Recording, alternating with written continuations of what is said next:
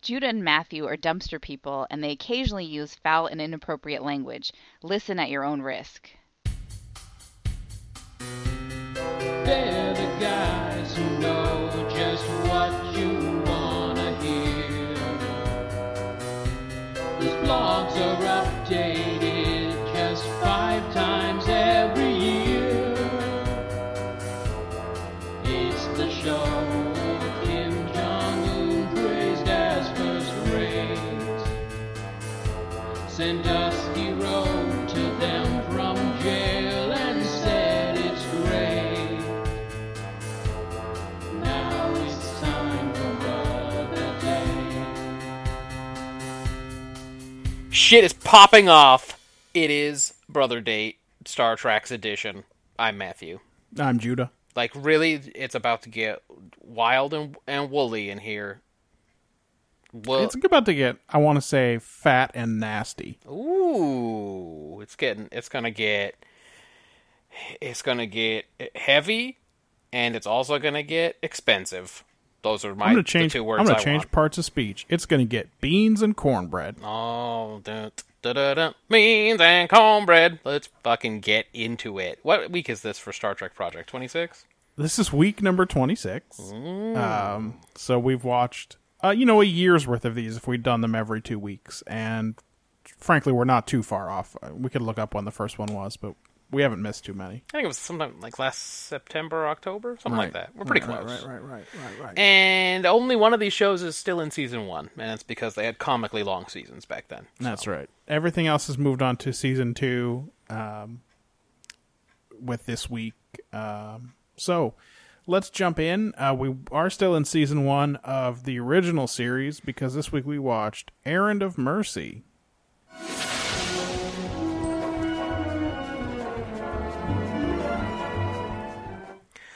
It's war, dog. War.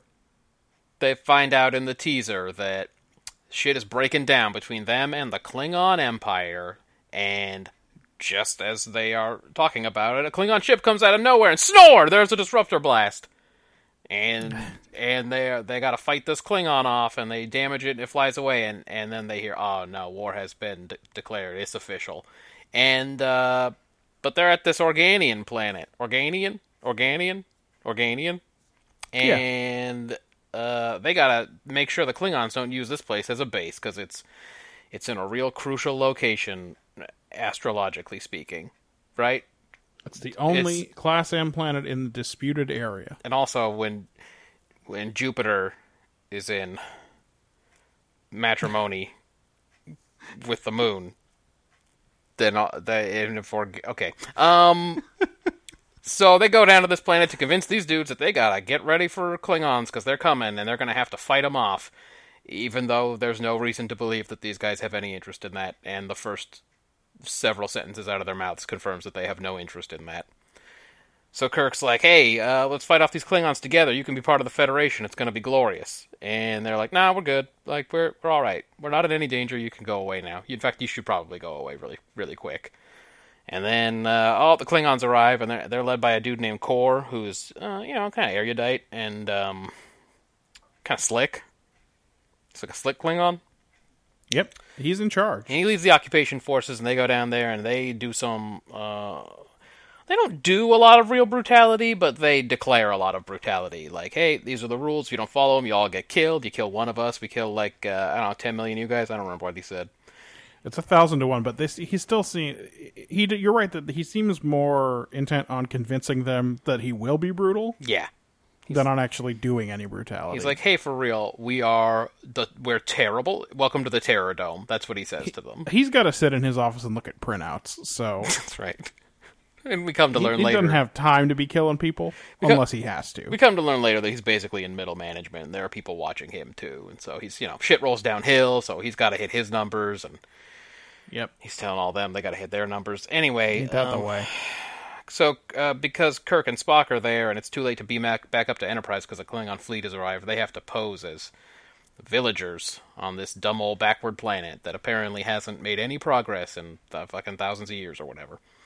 I mean, Kirk does. It doesn't even occur to them to just put the hood up on Spock's thing that has a hood on it. It doesn't occur to them to pull a Star Trek four and just put a like a Just tie a headband. headband around him. Yeah. Yeah, they go, oh, you play a Vulcan, because that's really the best way to do this. You're a Vulcan merchant. Uh, Kor uh, thinks Kirk is the only guy on this planet worth a damn, even though he thinks he's just another Organian villager. Because Kirk hates his guts and keeps staring daggers at him. A ram among the sheep, he calls him. Yeah, so he wants to be friends with Kirk and make him the liaison or whatever. But it really doesn't last that long before they figure out that he's a spy. Well, no, because im Kirk and Spock immediately blow up a munitions depot. Yeah, they I really. mean, just The- instantaneously. so the whole time the Organians are like, "Look, we don't want to fight anything. All right, let's just have peace. We're gonna do what we can to make this peaceful. Don't ruin this for us." And like first night, Kirk and Spock are like, "We're getting up to some shit. We're gonna go make some explosions happen. We're and gonna as do always, judo Spock is- chops." Is, way down. Spock, yeah, Spock is like, "This is very logical. I think we should do as much killing as possible for logical reasons." Captain, have you considered murder? And then they get in there, and you're right, they make a real old mess of things. So yeah, they are found out pretty quickly. The Klingons got these things called mind rippers, which I guess is some kind of interrogation technique that absolutely does not work on Spock, but that they keep threatening to use on Kirk. Anyway, they don't need it because they Even though just they used Force 4 on him. even though they went all the way up to Force Four, it's unclear whether there is a Force Five, but they all feel that Force Four should have been adequate.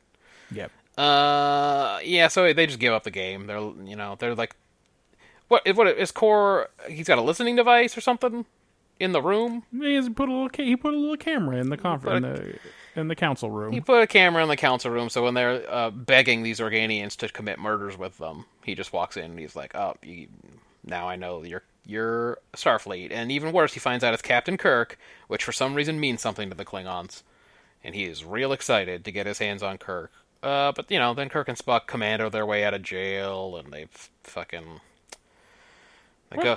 They go. I mean, they definitely don't, right? oh, because dude comes and lets them out. you remember that uh, Aelborn, who i which is not an elf from Lord of the Rings, it is the name of the counselor, just comes and lets them out. He and lets them they're out. Like, hey, where are all the guards? And he's like, look, let's just get out of here. And then they're like, all right, whatever. Well, they go straight. we'll drop it. They go to Core's office, and they uh, they kidnap Core, but that's when he reveals he's got cameras in there watching him. So then the Klingons come in to save him, and every time they try to fight, they can't because the, their weapons are really hot to the touch.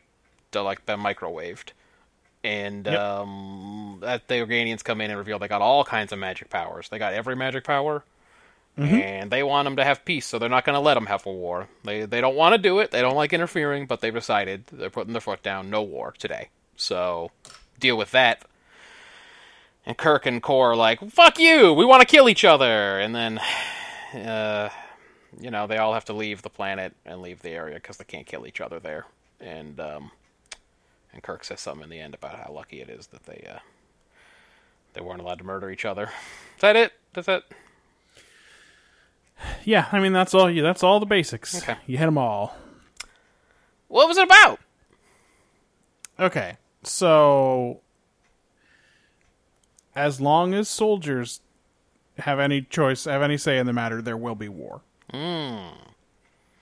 So is this like an anti-military establishment kind of thing?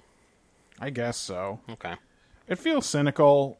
It's important to remember this was in the middle of Vietnam. Yep. Um. Yeah. Late 60s. Obviously, this is this is all some Cold War activity, right? Two Yeah. big powers are trying to mm, win over a small power into their sphere of influence, et cetera, et cetera, et cetera. Yep. Anyway, the, the reason that it is about this is because um, when they prevent Kirk and Kor from fighting, they're both super pissed about it. They're not happy. and they're, like, "What right do you have to tell us how to do blah blah?" blah, Even though blah, we blah." came here and we both were giving you demands about what you have to do, how dare you? Exactly. How dare you. Yeah, Right. Right. Right. we want we want to kill each other, etc. It's like if Czechoslovakia had just suddenly been like, no, you're not allowed to fight and use magic powers during Yeah. the Cold War, then people would have been like, man, fuck you, Czechoslovakia. We got the right to kill each other. Mm. What's it worth? So I- I mean, it's a fi- so I gave it a five. Okay. So What would have been a better version of this? What What would you have preferred? so well, first of all, a better version of this to me is always Kirk realizes this on his own instead of has it imposed upon him Yeah, he really. Uh, by an outside powerful force. So He may. so he- two- it's like I think we're as the ship is leaving. I think maybe we are left. w- Like he has maybe got the inkling of what is going on. Like yeah, he's as they're he's leaving, embarrassed. Yeah, right? he's like, whoops. He tells he's embarrassed about how bloodthirsty he was down there, etc. right. Here's the thing: three episodes ago, Kirk was the Organians, and Anon Seven, and his unseen enemy were him and the Klingons, and he blew them up. And he told him, "Yes, we're killers, but all we all we can do is say we're not going to kill today."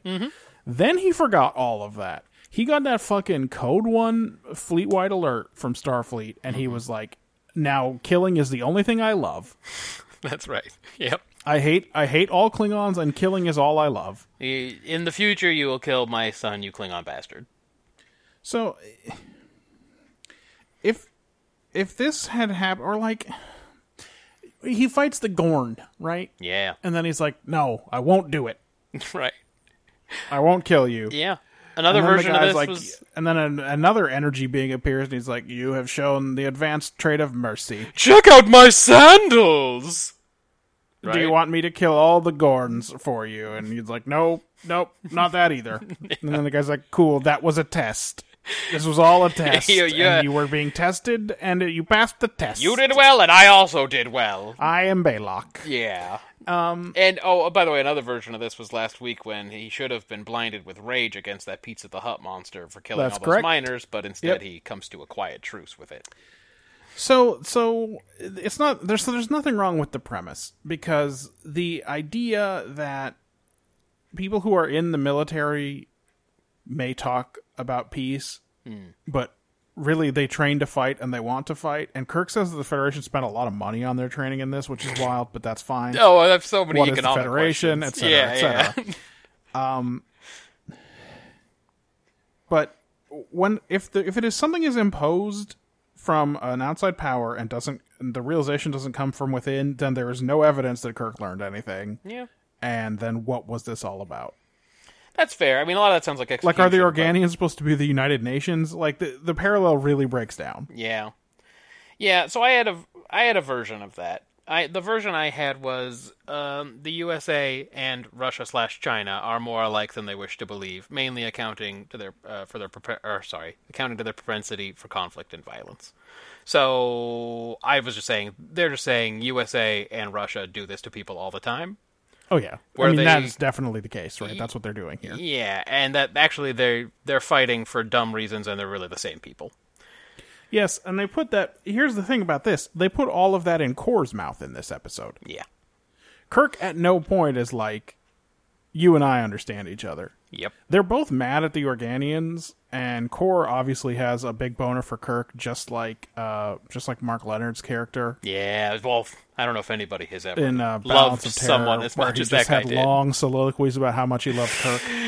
My nemesis is so beautiful.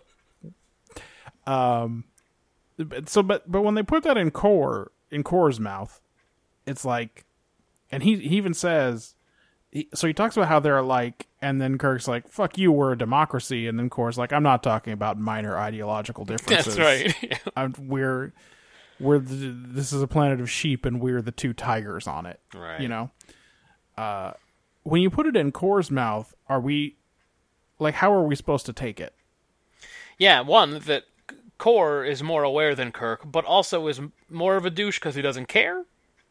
Like it's hard. Uh, it's hard, it's not yes. clear. It's like he is clearly more self-aware, but also has just decided to keep going with it.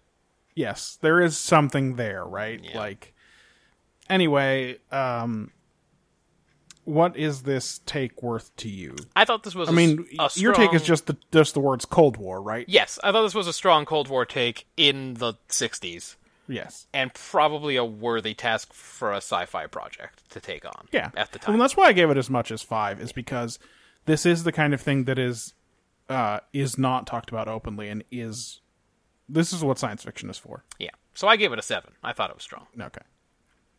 And um execution wise. Well, at first, How did you feel this episode went? at first, when you're supposed to think these are some weird old villagers, though, they start to show some weird powers. As usual, what happened is the Starfleet crew is very dumb, and it takes them a long time to figure out what the viewer knows almost right away. You're supposed to go, oh, these are cool villagers, but like in scene one in the council chambers, the guy is having some visions in there. Boy, I hope there are no other slow thinkers this week. He's like, he's in there going, the Klingons have arrived, and the Kirk's like, how does he know that? And he's like, oh, they brought eight ships, and it's just like, the guy's Mm. They're a using their seer. matter transmission devices. Yeah, it's like- That's a w- normal thing for a Stone Age villager to say. They have no clue until the end of the episode. They- they- in fact, they don't even figure it out themselves. It's nonsense. Um, but anyway, for that f- brief instant where you're going, where you're going, oh, these are some villagers. This is uh, a good take to have on this. These villagers are stuck in between, right? They they got to Right. deal with these fucking assholes coming and ruining their shit. Like that's going to be a pretty good. That's a good way to handle that. This is the much worse way. The way where these guys have superpowers. That- yes, exactly. Exactly. so I, I you know I, I wanted to root for it but couldn't on that account um let's see um but then oh yeah because so if they had done it the way that i wanted with the villagers then they couldn't have had the part where the writers talk down to everybody about the cold war Well, So like, that's- that's exactly it, right?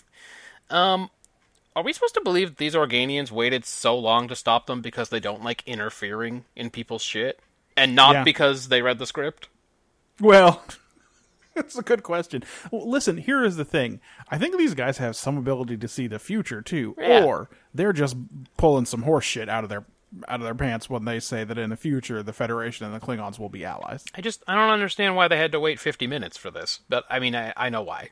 I guess I know why. Yes. Uh, You anyway, know I why. thought it was They've had a copy of the script. I thought it was very uneven, but it was true that they depicted Starfleet and the Klingon Empire as as these Cold War powers that are just going to dick around in everybody's shit in their own selfish struggle. So I thought it was fine. I gave it a five. Uh, it is hundred percent true what you say. By the way, even to the point when Spock comes back and he's like, "Like these guys, there's no evidence that they've made any progress in their society in the last couple of thousand years. They're totally stagnant." And Kirk immediately switches tax from "We're going to protect you" to "Oh, we're going to give you schools and teach you agricultural improvements and we're going to lift you up with us. All of the things that All you have to do is let us do it." he says, all the things that would make Picard so unhappy. Yep, exactly. Uh, so they really did. Uh, th- I- they did a fair job of showing that off, but the basic premise is completely ruined by the fact that the guys have powers. But um, the major flaw in this episode is that last week Spock saw party balloons on a guy's desk and knew that a monster that had killed 53 men was an intelligent creature protecting its children and also a totally new form of life. Uh-huh. But this week, Kirk and Spock are the two stupidest men in the galaxy. They're they're so crazy dumb in this episode. They're just like in Squire of Gothos. They go down there and they're like, he keeps looking at that mirror. Yeah, I bet you his he got a fucking device behind that mirror that's doing these tricks. there's a robot in there. Spock says 20 minutes in, and you go, huh? In Return of the Archons, they both have figured out that Lander is a computer very early on, Yeah. and to the point where they don't even really say it to each other. They they're just they're just like uh, I think we have this I think we've reached the same conclusion. then we 20 go minutes home and later- they're like yeah, it was a computer after all. right.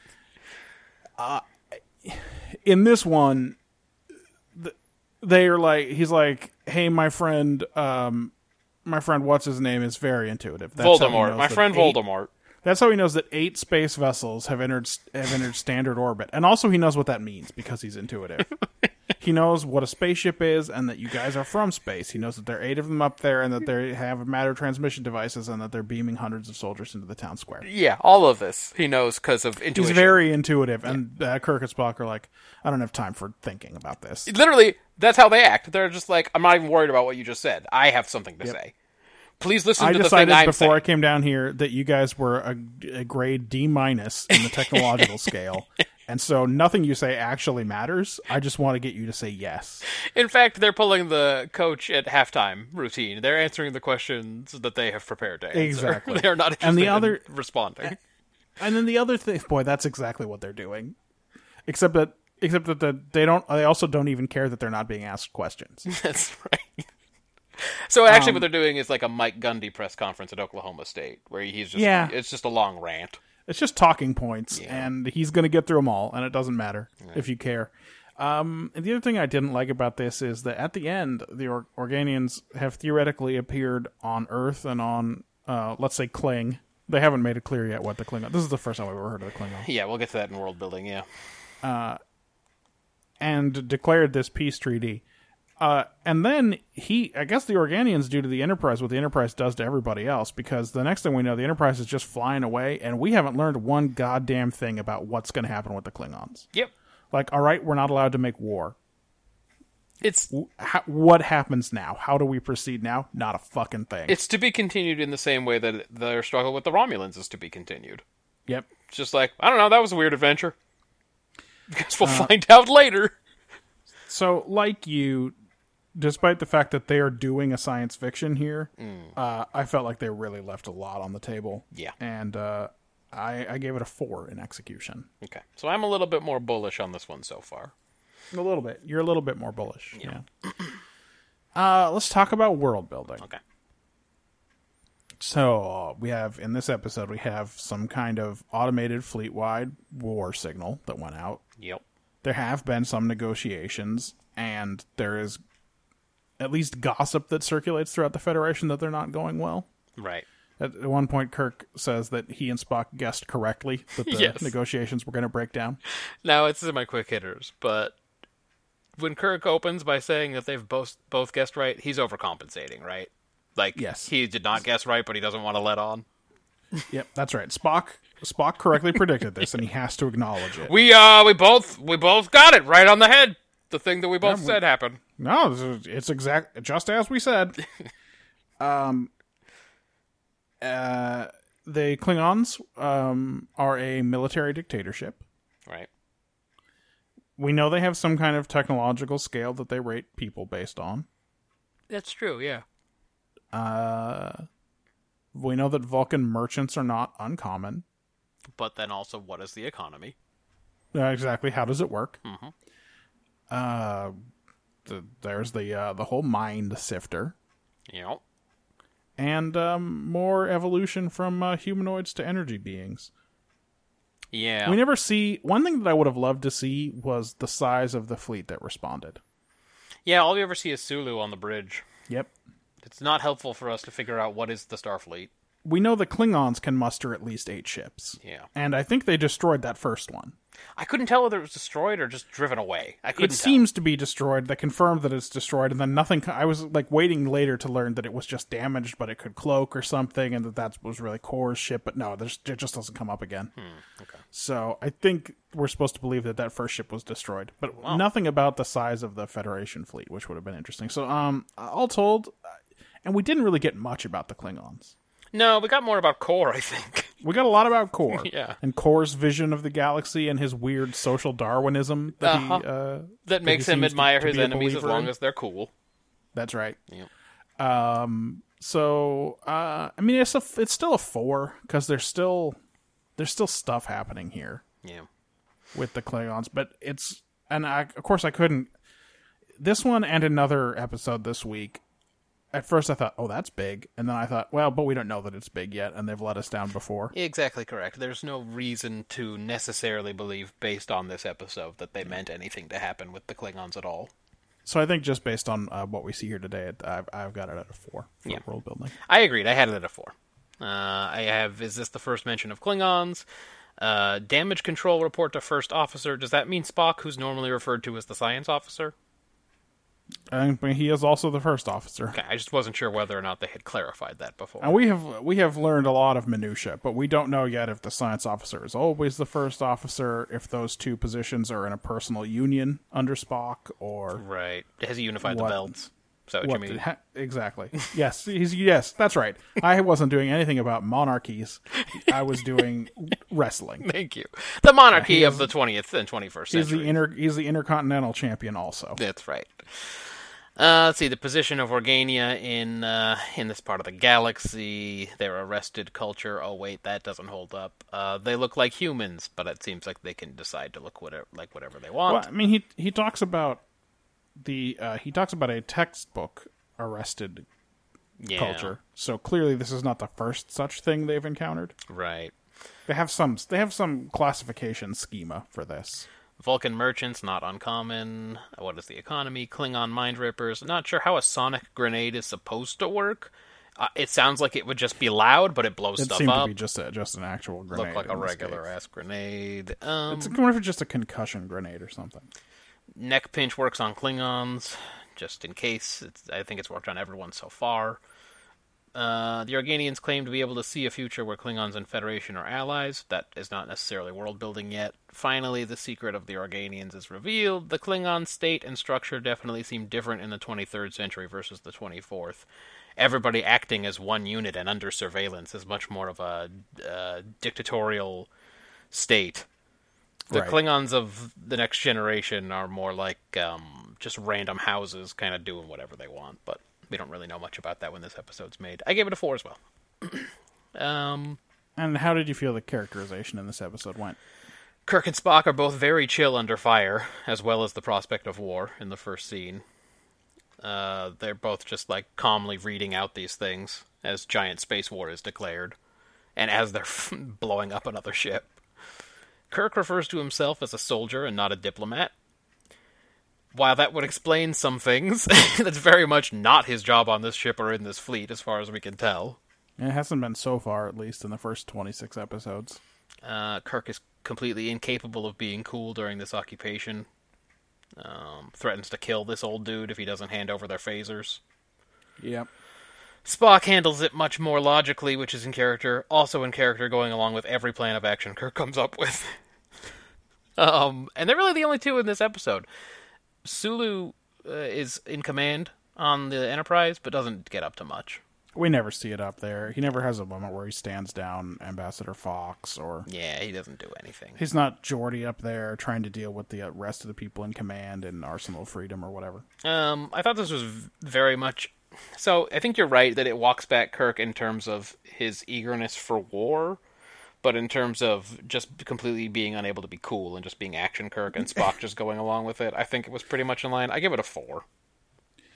Yeah, uh, we're we're in the ballpark. So Kirk is too warlike, and Spock is too dim-witted. Both of those are for plot reasons. Yeah, But I actually gave it a five, uh, and most of that is because I really liked Core. yeah. Gore's cool. Do, uh, are we allowed to count him? I don't even know how it works. I mean, there are only three people in this episode, so why not? That's fair. I guess Air- Aelborn is in there too, but like That guy was nothing.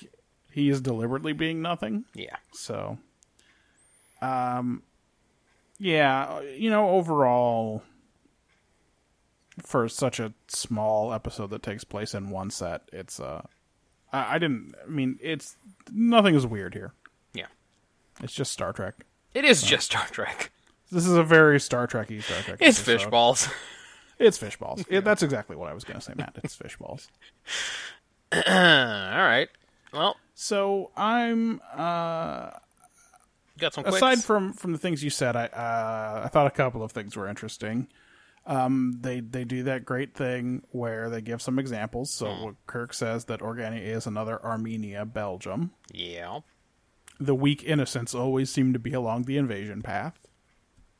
All right. The Klingon makeup was much more pathetic than I remembered. Oh. I knew it was bad. Yeah, it's just but it's on brown, right? It's, supposed to be It's brown. it is unevenly applied uh, tan shoe polish. and then Core has a mustache, but many of the regular Klingons don't. yeah, he- and he's really. Uh, when I was watching it, I was like, "Are they are they supposed to be like Asiatic? Is that what we're going for?" Because I don't- That is I a don't real know. fucking Fu Manchu. I honestly don't know if they're trying for anything. don't. Yeah, that's true. It's hard to tell. They just found some gold lame fabric and they were like, well, fuck it. This is it. Uh, I thought there was some great sarcastic gesturing from Kirk when he leaves the council room the first time. Yep. He does that greeting gesture or whatever. Uh, Yeah, to uh to Aelborn as he's leaving. the kind of weird double take greeting that they always do. Yeah, exactly. Yeah. They uh for all of their murder talk, Kirk and Spock do put their phasers on stun when they go on their big raid. I couldn't. I, I wasn't sure about that. I, I get. So they said they put it on stun. Yeah. Okay, because I knew they were He said blasting they dudes put it left on and stun right. because they want they wanted to get the big dog, not the members of the pack. Wow. Nothing they Yeah. do make nothing they do makes That's a any little sense tortured in this That's a little episode. tormented analogy there. but like are you trying to raise a violent rebellion or like i'm trying i guess i can't figure out what they're even trying to do anymore Uh, well, they don't know. I think they just think that the Enterprise is not coming back for them, and they're just going to go out fighting. yeah Yeah, I mean th- the main points have all been hit in this episode. Uh everyone is very dumb. I gave uh, best actor to Core, and I gave uh, worst actor to uh, Trefoil or whatever the third Organian was called.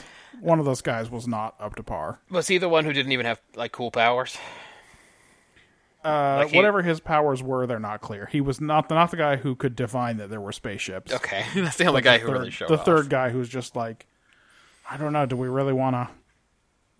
Do we really want to interfere?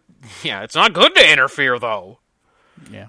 um What have you got while I ad- do some ads? yeah, yeah, there was some armenian genocide talk which is in- which is interesting um what's that was that Klingon attack in the teaser meant to coincide with a declaration of war? Because that communique was like 10 seconds after the fight stopped. Uh, maybe we should assume that the Klingons sent a declaration of war Okay. and it got to their ship before it got to Kirk. Okay. All right. That's what I was trying to figure out. Because I otherwise that was some weird coincidence.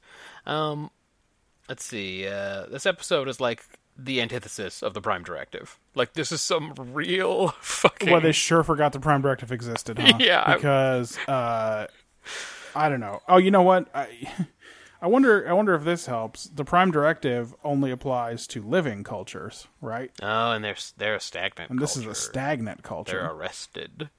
Uh, yeah, maybe maybe that's they don't bother to get into it. They don't care. They, don't care. forgot that the Prime Directive was a thing in this one because they wanted to talk about the Vietnam War, and we don't have a Prime Directive. Why isn't Kirk interested in knowing why this guy keeps saying he and his ship are in danger? That's a very good question. Is it because he read the script? I have to keep asking it. Oh. because he read the script. Over and over again, the guy's like, "You should be the one who's afraid. We need to protect you. You're in danger, and so's your ship." He says it over and over again, and Kirk never goes, "What do you mean by that? What does that? Yep. What does that mean? What are you talking about?" he's run. Look, he's running his script. That's he's, right. He's he's a college football coach, and he's doing the, he's running his script. Uh, then I ask if the Klingons are supposed to be Chinamen. Um, MVP. I mean, everybody in this episode purposefully sucked. Um, only the Organians are even a little bit cool, and, and they're not that cool. I guess maybe the the guy who's got the real good intuition is the MVP, because his intuition is Okay. like next level. He's like the Steph. It's I mean it's real good. He's like it's this- better than censors. he's so, yeah. the Steph Curry of like weird interstellar intuitions. Um, yeah. So uh, when all is said and done, I give this episode eighteen points. Okay.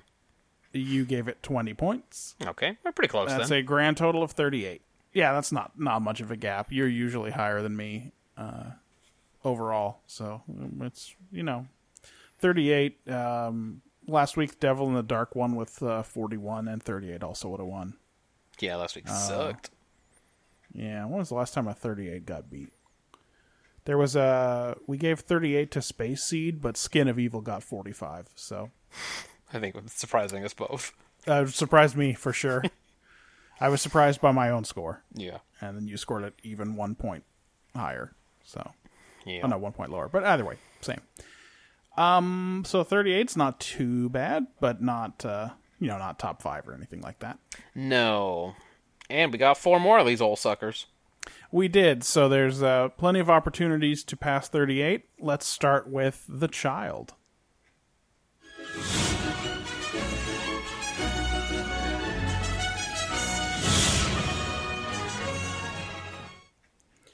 Uh, the Enterprise has picked up a new doctor, and they're making preparations to pick up some samples of a uh, plasma plague that is affecting somebody to take to a science station to look for a cure.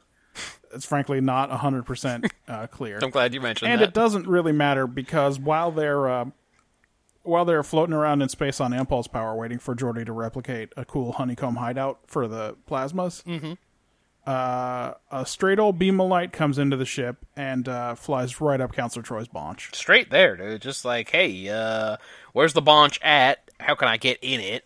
Also, when does it close? because it's already it's like 9:57. If it closes at 10, maybe I'll wait till tomorrow.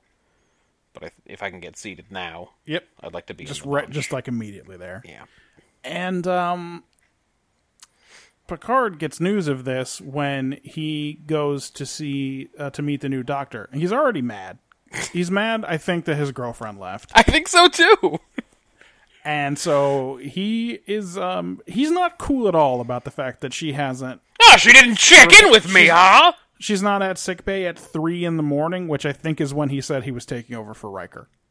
Our notes are very similar on this episode. So uh, he finds out she's in Ten Forward, which is a brand new place we're just hearing about, but it's the ship's bar.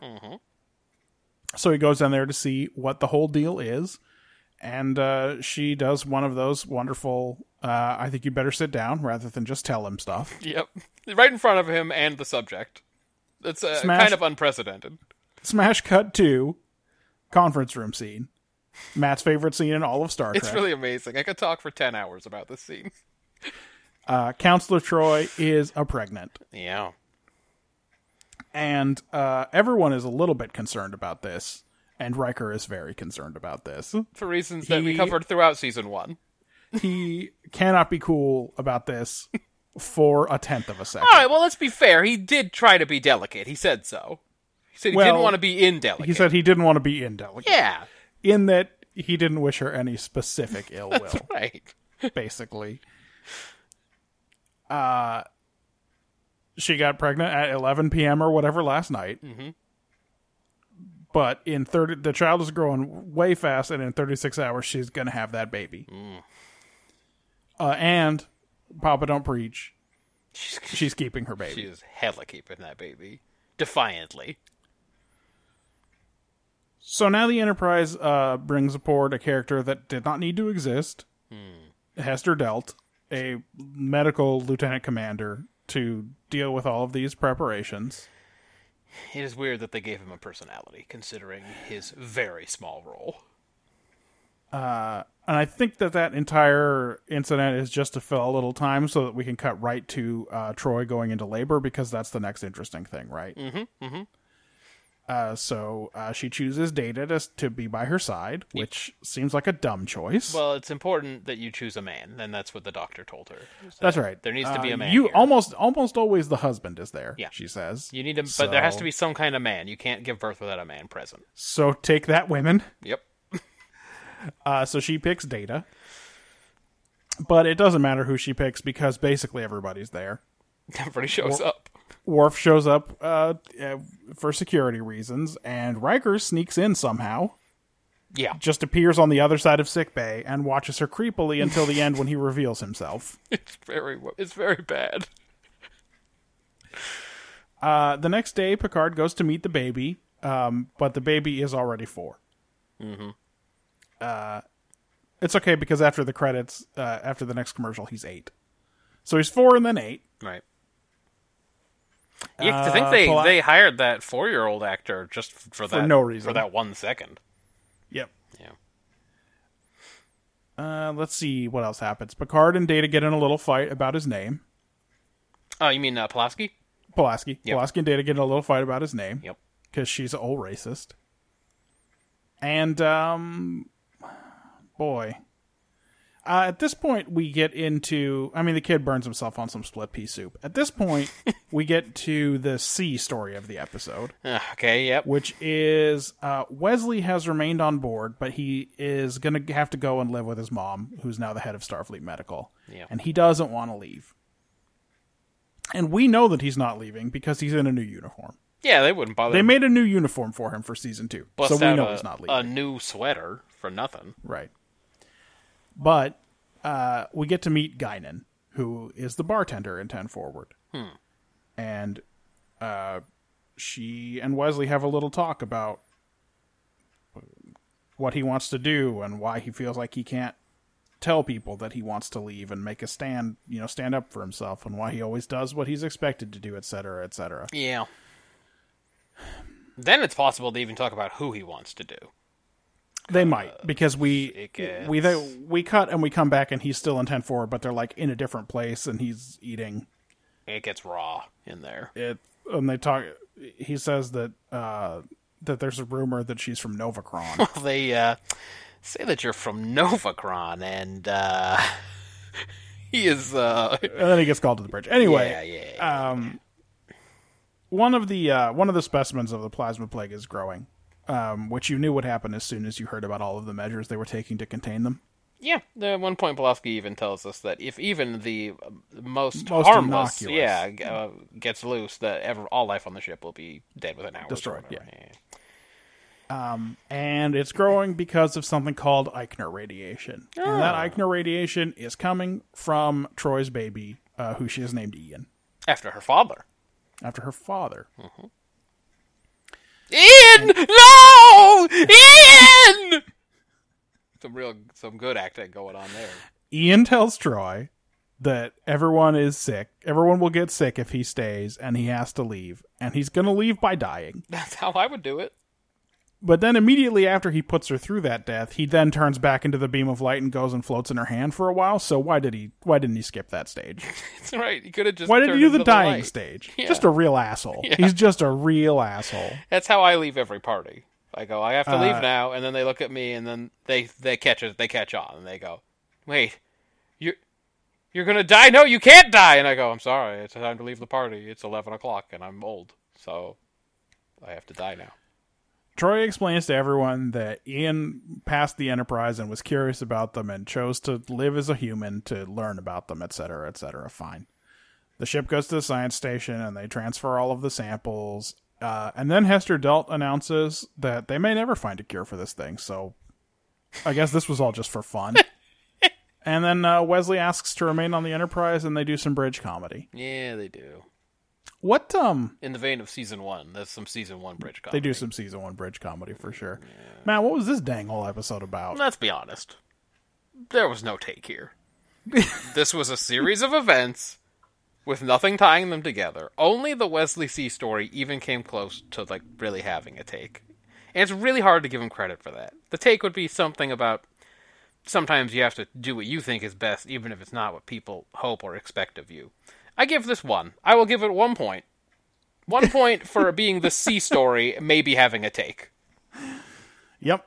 because Yeah. I tried hard to come up with something about the child, and I couldn't. And then I tried really hard to come up with something about them viruses, and I could not. Oh yeah, there definitely is nothing about the viruses. Like the child is like, "Hey, um, Al, I have a question before we keep talking about the take. How come whenever Starfleet tries to explore something new, they get like kidnapped and brutalized? But Mm-hmm. whenever aliens come to explore something new on Enterprise or DS9 or whatever, they just have they just have like a good old time, and then they go Uh, away. that's a good question. Oh, How come no one ever kidnaps or brutalizes them? It's not fair. Um, I mean, what would the take be for the child? Uh, yeah, no, the child doesn't have a take on its own. Yeah, I don't know. That's I- that's all I could some- come up with. So, I, I don't know, unless there's something about uh, uh, wa- walking a mile in someone else's shoes. Or like the something about the way a, a child a, the a child learns. no, because being- we don't really. The only time he does anything childlike, which is when he burns himself, they're like, he fucking did that on purpose. They do. They look at each other. By the way, this episode is a half horror episode. They didn't go all the way. They didn't do a Voyager, but it is a half horror episode, and they look at that child with horror many times. yeah, they are they are terrified of this child instantly. It's like it's a living doll character. They hate it despite so much. despite the fact that all he's doing is growing too fast. That's right. But Um, they definitely treat him like he is Annabelle or Chucky or whatever other evil doll movies exist. Yeah, no, it's true. He burn he burns himself. They uh, Emergency conference. Pulaski Pulaski fixes his finger, and then th- she steps back with Picard, and she says, "He did that on purpose." And Picard says, Fuck "Mhm, yeah." for the experience." yeah, and um, I hate So, that I don't kid. know. Yeah. All right. What did you have? all right, so it sucks. Um, y- you have to find balance between your responsibility to others and your responsibility to yourself. Okay. Yes, I think we had the same thing on that. So we see Wesley has to learn to stick up for himself, right? And I- Ian, who came aboard just to satisfy his own personal curiosity, has to fuck off because he's hurting people. right. I got you. I get it. So there's got to be a balance in there. Some. So it- this is the point. Uh, so by the way, I, I gave it four. Okay. I think it's actually a three. I'm downgrading it to a three. Okay. If that is, so no. The the answer is no. They didn't. They they didn't have one. Yeah. There's no. They're not trying to do anything here. I think if there is a background story to this episode about how there was a writer's strike and they needed to find a script, then that it fits exactly. and that is exactly what it is. Okay, so that is So- that makes total sense because this is clearly a cobbled together episode that means nothing. You remember when we were discussing the neutral zone last week and how it was supposed to be the first part of a multi-part Like story like where the they DS9 teamed one. up with the Romulans to take on the Borg. Yeah. Well, that same writer's strike that that hit that hit this, and this was a script that had been broken for Star Trek Phase Two in the seventies. Yeah. So was supposed to be different characters, but I wonder if that one had I a assume take. that in the process of having to adapt it, and the other real heavy lifting they had to do in this episode was they had to work in a bunch of changes, like new for season two. But- Crusher's gone, Pulaski's here. But like every TNG So now we E episode, have to figure out what to do with Wesley because Will Wheaton didn't get fired, Yeah. just Gates McFadden got fired. But like Now we have to figure out what to. Oh, we built this big new set because we wanted to have at least some social space where the crew can hang out because none of the original sets are suitable for that. So people always have to be showing up at each other's quarters or whatever on the holodeck. all right. Uh, we have to introduce Guinan, who's going to be a new character. I was gonna say, like uh, a true TNG episode, almost all of this work is done in the teaser. yes, They go, they go hard on the changes in the teaser. Geordi's the chief engineer now. yeah, he and Worf are in yellow. He's going to be in engineering and not on the bridge. right. Uh, so like they, in order to work all of that other stuff in eh, with the whatever plot they salvaged from this old script for a TV show that never got made a decade previously, they obviously didn't like the time wasn't and eh, because of the writer's strike, the time wasn't there to actually make this good. Yes, and it showed. Yeah. So let's let's talk about execution. Go for it. first off, sort of camera editing tricks. I don't love the muffled heartbeat that we're hearing for Troy while they're having the great abortion debate in the background. Yeah, you can hear Worf uh, launching into his argument about uh, the, aborting the fetus, and Riker saying some very contradictory things. Yeah. so I didn't love that just as a filmmaking technique because it's not. If Council Troy was the main character of the show and she narrated it all the time. And we constantly saw her perspective. Basically, I'm saying if this was uh, Scrubs and she was JD, Uh, scrubs. She, if she was Scrubs. if she was Scrubs from from the TV show Scrubs, then this would make sense. But this is Star Trek, so we don't we don't do that. Uh, we try not to, really. Yeah. Um, the Wesley C plot. What what are- what did we what do we do about Wesley? Could have waited another episode. Now, Could have waited forever, for all I'm concerned. if it had waited another episode, this would have had no take. That's true, but that for me, that only would have meant one less point. That's right. So it'd be one less point for you, three less points for me. But um, we can. The thing at the beginning where Picard says, "I'm sorry that our mission has kept you from reuniting with your mother," could have also happened next week. Yes, that awkward small talk could definitely have Yeah. waited. this episode has a lot of exposition to do, and it's only mostly ham fisted. Some of it's not great. When when uh, Picard refers to Geordi as our new chief Our engineer, new chief and engineer, everybody at home. Riker says, "I like the sound of that" or whatever. That sucks a dick. That makes it seem like this is the first time that these characters are hearing about it, which Yes. is a weird way to do it. Yes, exactly. And it's uh, obviously written by the same person who wrote the Binars seem perfect for this job, even though this is the first time I've ever met them. I'm glad that person needs to keep working. I actually gave it a five for execution. Okay. Uh, the camera work was interesting in this episode. You got the alien's eye view camera before it goes into Troy's big ol' hairy bonch. Right? She hasn't. We assume, She hasn't learned what the lady based on the hair on her head, I assume it is. she hasn't learned what the lady from the fuck book show learned about shaving at all. Right? That's right. Okay. um. I assume she's got a situation, but it might be ornate, like with her hairdos. Oh well. Do you think the Betazoids like put beads in it and stuff? Probably. The right? only character they, we, they go naked at weddings and stuff. I bet they dress it up. the only character who we know enough about to know about their pubes is Worf. We know everything about Worf.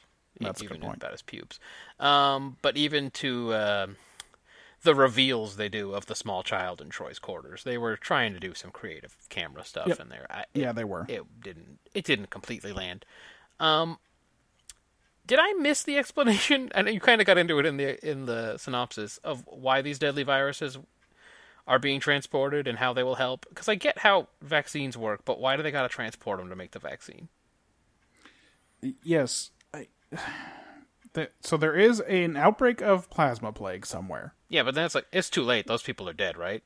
Yes, they are taking some samples of plasma plague over to a science station. So from where it is not clear. Okay. Perhaps the place where the outbreak is? Oh, maybe I have no idea. I just don't know. Uh, But later we learned that some of these samples have these samples have undergone like some pretty serious genetic manipulation. This plasma plague. So like clearly they're taking these from one research station to another. yes. I just I but it ha- but it it could only be an emergency, or else why would they risk these thousands of this thousand li- the thousand lives of the Enterprise crew? Yeah, you'd put this on some kind of skeleton crew it's- freighter or something. Or probably you could even put it on like in a barge that was towed. Yeah. Do you know what I mean? Like you don't have to expose people to this nonsense. Definitely got the feeling that Jordy was coming up with some real on the fly shit. Well, he made most of that out of uh, PVC pipes. He did, it's clear. So uh, were those it does seem improvised. were those some of the transporter room pipes or some of the engineering pipes? Those are from the original series. Yeah, I we know, haven't I'm seen just- pipes yet on this one. I'm assuming that technology survived the the hundred years or whatever. But Well, he probably had to replicate. He had to replicate him. He had to look up. He just typed pipes into his computer, and it was like, "Do you want the pipe with the weird door handle on it um, for hitting?" Vulcanians? Uh, no, Finny. oh, that's the one he hit Finney with. Okay. Yeah, or do you want the transporter room pipe for hitting Vulcanian? Right, right, okay. I don't have much to say about execution, obviously, because there was no real take. yeah, So uh, those I only had those other points. Um, I thought it was as much as a four.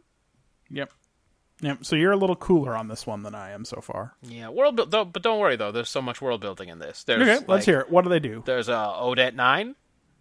Okay. How do shift? Did you see? Did Yeah. you see the crazy way they were spelling that in the subtitles? Was By that the way, A U? it was apostrophe a u d e t. Oh, hold on a second. Apostrophe. Uh huh. I did not see that. That's a problem. You can't spell things like that. It was apostrophe lowercase a u d e t. Wow. No, I did not see that. Um, hey, how do uh, how do the work shifts? How do those work in Starfleet? Because you are right. that Uh, it's- Picard says it's he wild. he will He's relieve gonna re- he's gonna relieve Riker at 0300, Oh, 300 hours. And I which is weird no matter what. like well, how does it when does his shift start? How does his shift work? Why oh 300? Yep. And by Later the way, we will learn that Data usually takes the night shift. when he comes in, Riker does look like he's almost asleep on the bridge. So, Yep. uh Maybe yeah. they're running shifts differently because they're trying to deal with this plague situation, but 0300 instead of 0400 or midnight is weird. the there's as usual there's a plague somewhere that's moving the plot along, but I couldn't really make much of it. Uh Ian was a life force entity. Yeah. I gave this 2, but I'm downgrading to a 1. that's one point of world building. That's as close Okay. to nothing as you can get. 10 forward is world building. guess so. Also, um, they have uh, pain control, pain management techniques for childbirth that still let you experience it, just Hmm. like Ricky Lake would want. That's right. I felt no pain. Well, yeah, it turned out it was unnecessary. Um, Eichner radiation, plasma plague. Uh, I had given it as much as a three, but you're right, it's a two. I gave it. I'm about to it to a two. Oh, can you put me back up at a two for ten forward? I- I guess I'll count that. That's something. It's I mean, we have It every makes reason sense to believe that a it's space coming like back. this exists on the Enterprise, but I think in all of season one, the only time we ever see any crew members having any downtime is in the holodeck or when Riker's looking at those harp ladies. Yeah. Yes. But I, I think we are intended to believe that things will happen there since they gave it a big introduction and Whoopi Goldberg works there. That's right. So. I And I get you would know. You would say, "Holy shit, that's Whoopi Goldberg." oh, for sure. That she was not at an this unknown point in person. time that we live in, that's she's an important person. Yeah. So that's something. That's meant to be something. Uh, characterization. Go. characterization. Uh, Guinan Yes. exists, and uh, you can already tell that um, the show should have had more actors on it from the beginning. Because when someone come in can come in and read lines, Because it's even like, with "Oh, her hey!" Mm-hmm. uh, crazy hat and, and eyebrows, uh, she does. She seems like um, the only real person on the ship. so far, That So is- far? that's correct.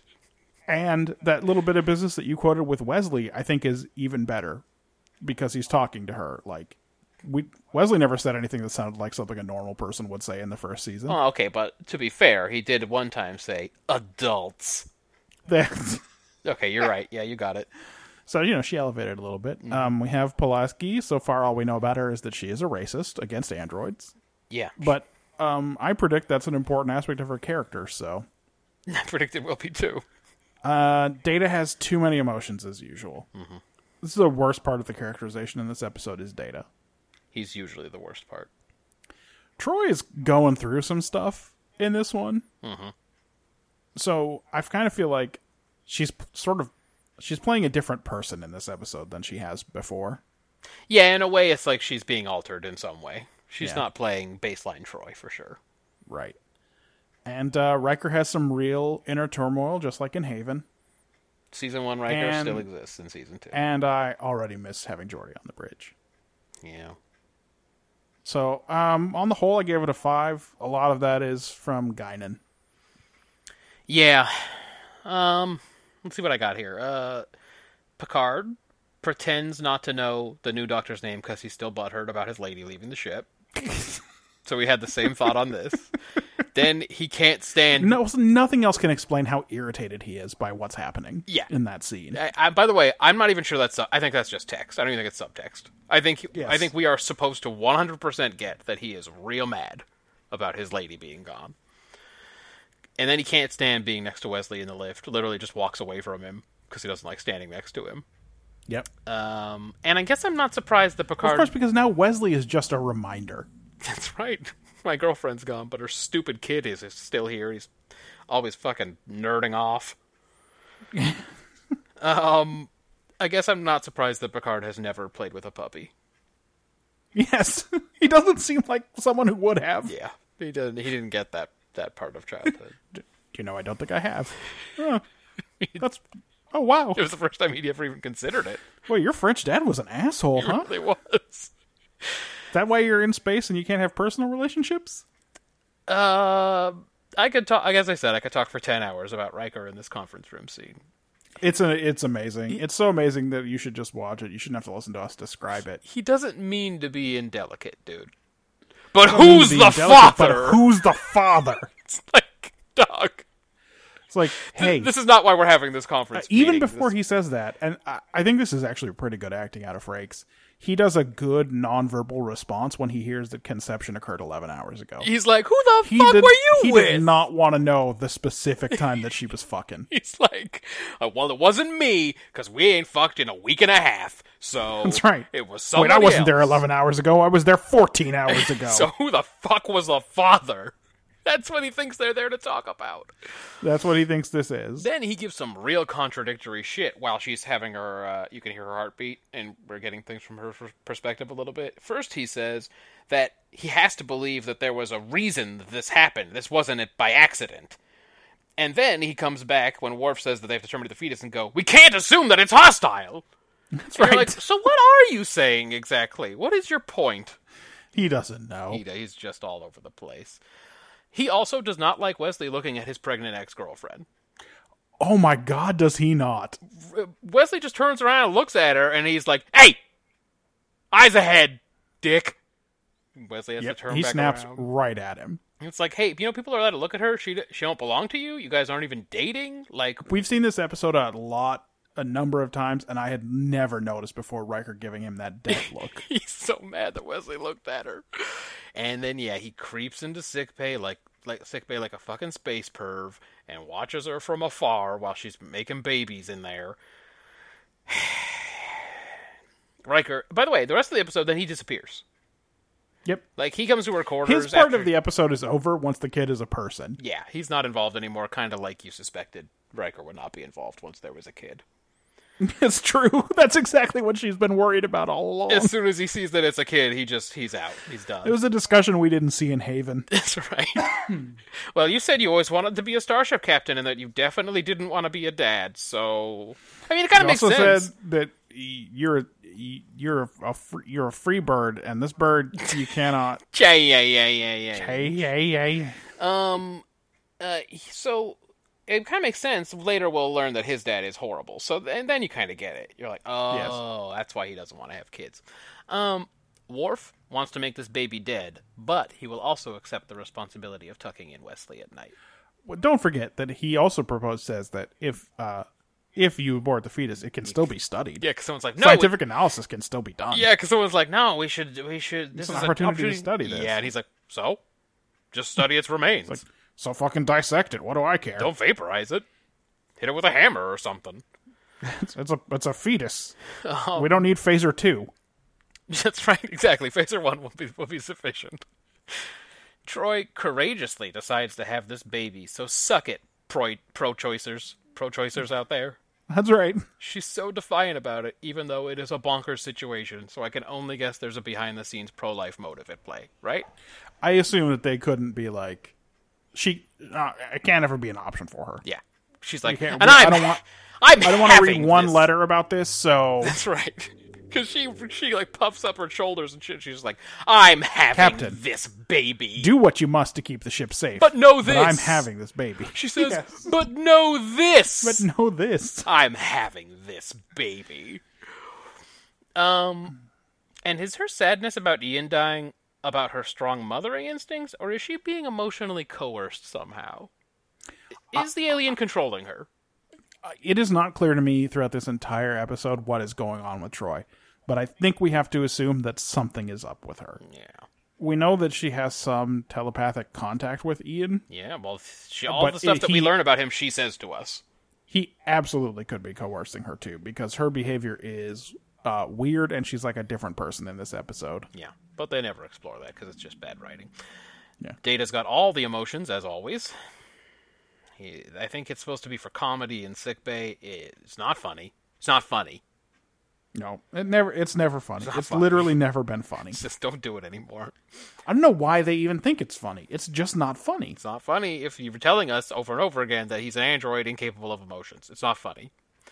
It's not funny when he says query to someone. Nope, never funny. Not funny at all. Pulaski thinks that a man has to be present in order for a baby to be born. As we talked about, she also immediately pits herself against the viewing audience by calling data technology. And she makes a real grossed out face when she sees that little boy for the first time. So, not Yeah. strong work out of her in episode one. Yeah. Guinan is hitting it hard from episode one, trying to teach people life lessons, even though she's never even met them. Boy, it's super clear that that's what they wrote this character to be. She's just getting in their grills and shit and making them all mad, offering them drinks over and over again. This is no Simpsons season one. Guinan is Guinan from the minute we see her. That's right, exactly. I don't know if that's because Whoopi Goldberg invented this character or if the writers were just knew exactly what they wanted out of her, but uh, boy, boy, is she consistent. Yeah. Wesley clearly already feels he's going down a path that he has little say in, which will become, which will be an ongoing theme, but this episode can't get credit for that. Um, and he's already got a thing for Guinan. Because they say that you're That is from true. Novacron, and uh, Well, they say you're from Novacron, and uh, what is the follow up to that? That they've got three don't- breasts, like I don't, I don't know. I would love to hear it. Though. that they only 69. I'm just trying to figure out where he was going to go with that because it felt like it was getting body in there. Um, so some positives and negatives in this one. I also gave it a five. Yeah. Uh, while I do math, I'm you. You your characterization section felt like quick hitters. I'm sure you have some actual quick hitters. It was all that fanfare in the s- opener, the opening scene, to prepare us for Worf's new uniform color and Riker's beard. I think so. was it to prepare us for Wesley's new jumpsuit and Geordi's oh, new they gave uniform? us a lot of fanfare and a long flyby. Was it for the new Doctor and Picard busting out Grand? Was it uh, for Geordi having a new job? Was it for Ten Forward and Whoopi Goldberg? What was that teaser? Was just look at all of the new stuff. yep. Hey, with Geordi's sweet vision, why would you take him away from the observation lounge and put him in the middle of the ship, away from all windows? That's right. There's no windows for him to look out. It's going to take him a while to get to a window. How can you ask him to go have a real look at something? Yeah, like, it's going to be tough. And he's like, work. "Well, the saucer section's in the way. Can you tilt the ship? that's right. I can't. I can't see it from here, guys. You're on your own." Uh. I'm down here on deck 36, so Closed captions referred to the noise this alien was making as a muted tinkling buzz. nice. So I think that's canon now. That's the noise that alien makes. Um, how often does Troy have to change the clothes on this creature? Uh, Must be permanent, like every hour, right? I would just She put him, gets them a size big so they'll last a whole hour. put him in something real stretchy. Would be my idea. Well, luckily, most of the clothing on the Enterprise is spandex based, so Yeah. Uh, that kid has the devil's curly hair. Um. Oh, Miles Edward O'Brien is back in this one. as a full lieutenant now, they don't say it or his name. I don't think they have a name for him yet, but He hasn't. He, he didn't, I'm not- did he say anything in this episode? I think he just pushed a button. uh, he does. He has a tiny, tiny amount of business when they're beaming the samples over, but not much. This is some kind of half horror episode, as I mentioned. This kid is supposed to creep us out, but his 1988 hairdo is killing the scares. I I just couldn't get very scared of him. Yeah, Jordy, nice to see him with a sweet new gig and responsible for things that seem wildly outside the purview of a chief a chip's chief engineer, like designing this weird virus containment device. Seems like he should be working in engineering on the doesn't engines. really have anything to do with the ship's engines, but I guess, I guess uh, everything, everything is engineering at some level in Starfleet. Yeah, chief engineer in Starfleet is a is a catch-all. It's just like you are all of the technical positions. I I mean, frankly, we will see more engineering staff over the course of this show than anything else. Starfleet might be 80% engineers. Other races, They might need some more ratings for technical people other than just engineer. other alien species eventually start to refer to Starfleet's great engineering crews and uh, engineering talent. So I think you may be right that Starfleet is mainly an engineering organization. Yeah. uh, I don't know. That's, I mean, just just think of all of the assistants to engineer engineering you've seen. There are probably more engineers on this show than there are different people at the con. God, Ah, that could. Yeah, I mean that could be. Uh, the MVP in this one. I'm trying to find somebody who didn't suck. Did anyone do a good job? Jordy, Jordy built the thing. It's Jordy. Yeah, it wasn't his fault that that thing was getting bombarded by Eichner He radiation. built that thing in like a minute, so I'll make him the MVP because everyone right. else just kind of sat around. well, plus he's going to reuse it later to keep bees. Good, that's helpful. What is, you'll like it when you're putting honey on your toast. Uh, honeycomb, honeycomb, me want honeycomb. Hey, this beam of light Yeah, uh, can go through walls and the ceiling and, s- and shit. yeah. Why does it have to go under the covers and up Troy's actual hole? Instead of just going straight into her womb, Just like just in from the top or the bottom. Yeah. just just through and in. so that when she wakes up startled, there's also kind of an erotic part It's of it. kind of a sexual connotation. Yeah, Uh, is that why she's wearing that shoulderless sleep outfit? it is an extremely ornate night sleepy thing. Night Yeah. sleepy thing. I kind of I'm kind of mad that we didn't get to see the bottom because like is it is it a shirt and she's got pants on? Is it some kind of weird nightdress? No, it is straight something that uh, uh, pop star would wear to like the the video music awards. I think. Right. I, I, I, I just want to see the rest of that wild outfit that they invented for her to sleep in. Yeah. Uh, Plus, her hair is all did up in like a high a high ponytail. Like she's like, I don't think she's ready for sleep. Yeah. Um, She was ready to party. I think you do mean to be indelicate, Bill. Yeah, you can't just say that and then like we can't just take you at face value. You seemed like you were being saying no indelicate. offense. Yeah, If you say something offensive, like it still counts, buddy. that's right. So Data was going to sick bay to meet with Dr. Pulaski to go over Hester Delt's itinerary, Yeah. and he takes a right out of the turbo lift and he runs into Troy, and she says, "Data, help me to sick bay," and then he does a 180 and goes with her off to the left. Where was he going the first time? good question. Uh, well, he he had some painting. He had a painting project that he was going to work on. I got mad at Spiner. I wrote, "Hey, fuck you, Spiner." Um, when did Wrecker get down here to sick bay? Was he hiding in a corner waiting? Oh, he's been in, yeah, he was in sick bay right after that meeting. He just went and hid in sick bay because he knew she was going to Oh, I'll have the just- baby. Gotta wait. I'll just camp out here. Yeah, he's like that baby's coming soon. I'm just going to wait. They do the usual thing of having a three month old baby um, play a newborn Yeah, in uh, in TV. put some good. But in this one, I it. guess it kind of makes sense. that's true. Yeah, The kid was born already three months old. Like, yeah they put some, fine. they put some goop on its face. make sure you get lots of close ups of data reacting, said an idiot. Yep. Doctor, doctor, doctor, now, doctor. I um I don't like the way Ian calls Troy mommy. It doesn't feel real at all. Yeah, that kid doesn't say that in real life. Yeah. Kid says like, So an, another instance of they're on a, an urgent mission.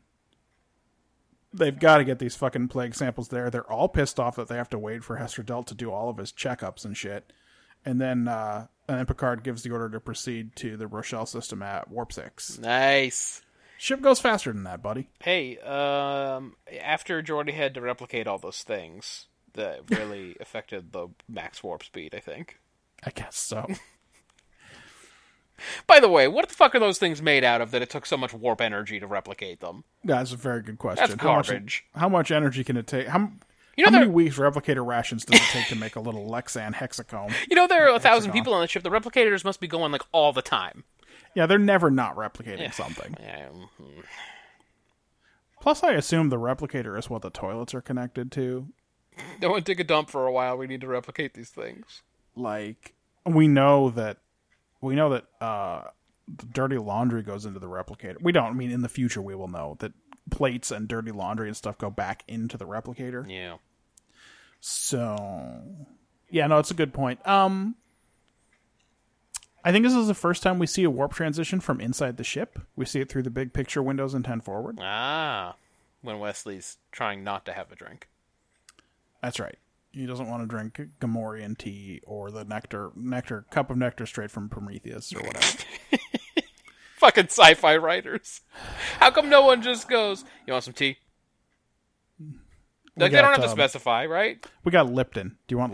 Li- we got tea we bags. have, the replicator only has Lipton. We got I don't know. these Tea, we got these old tea bags. We had them for years, but I think they're still good. It's, I it's agree. just tea. So that means like, what happens? It gets stale. It's tea. Um, Yeah. Hey, the wrong computer voice is in this episode. Wait, what? I I thought it was what's her name. No, it's a dude. Straight up a dude. Wait a minute, what? Yep. Huh? I didn't notice that. It can't break through this. This is a bunch of pipes. says says Jordy.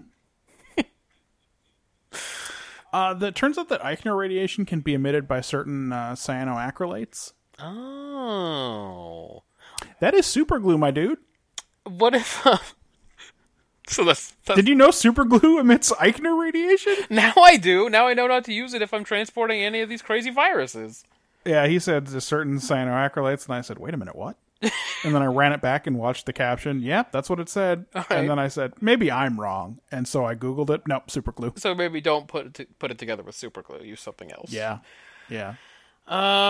Uh, Hester Delt has his pants tucked into his boots. Sure. Wesley's new uniform is not better than his old one, but I've always liked that his communicator is silver on silver instead of silver on gold. Uh, you got to earn that silver on gold. That's right. Gotta be an officer. And um, and then one more, and this is a again. I usually end with a real question I really need to ask you. At the end, is Picard asking Wrecker to explain sex to Wesley boy, it does kind of feel like that. because he puts Data in charge of his education Yep. and Worf in charge of tucking him in at night? Yeah. And then he, but then he says that, you know, there's all this business of growing up, and he thinks Riker's the one who's going to have to take care of that. Well, it can't be Picard if our theory holds. That's right. Picard will not have much to say about it. Girls are very scary. It's it's okay to be scared of them. Um, but just know that You know, they're maybe more just get scared of interested you. In archaeology. it's a good hobby. Maybe run marathons. It's a really good hobby. It takes a lot of time, so you don't have to worry about about girls. Almost no women in it at all. You don't have to worry about girls anymore, like your like your stupid mom. Just with their stupid, sexy zipper. Yes, I think that's right. I think Riker is Okay. going to have to tell him all about which aliens give- to do it with. I gave Best Actor to Wesley. Well, they say you're from Novacron and uh, Crusher, Yep. I usually give it to someone who says something that all of a sudden seems like something a person would actually say. Right. And I gave worst actor to uh, Maurice. He is a life force entity. Hurley. God. That line is so bad. I didn't think there was any way Troy could have saved it. He's a life force. He is a life entity, force entity. She says, and no one in the room goes. Well, I mean, obviously, but what? What Yeah, could you have we anything knew more? he was s- alive. anything more specific than that, or That's the best you've got. because you don't need to have a telepathic connection with the kid to know that. Like he's uh, a life force entity. I gave it 15. You gave it 12. That is Oof. a total of 27. Really bad for TNG. 27. That is a f- over eight points below their series average. And you know what? We weren't that impressed with the last two episodes of the, the first season, so they're not exactly trending in the right direction. that is true. We, conspiracy, we only gave 28. Yeah. We'll always have Paris. We only gave 28. Oh yeah. Uh, Yeah, when the bow breaks got 27. The last episode to get worse than 27 was uh, too short a season with Jameson. Sure. Before that, the big goodbye. uh, That was also bad. got 21 and code of honor got 26 so and lovely among us got 26 so 27 is not unprecedentedly bad for tng but it's well below their average Yeah. Not their best stuff. whereas um, tos which is still currently leading with 38 uh, came in just a point and a half above their average this week so Yeah. yep um but hey maybe maybe the best episode of the week will be a deep space nine episode all about ferengis it's called rules of acquisition Sorry, that's not how I introduce these. We watched rules. Sorry, this week we watched Rules of Acquisition.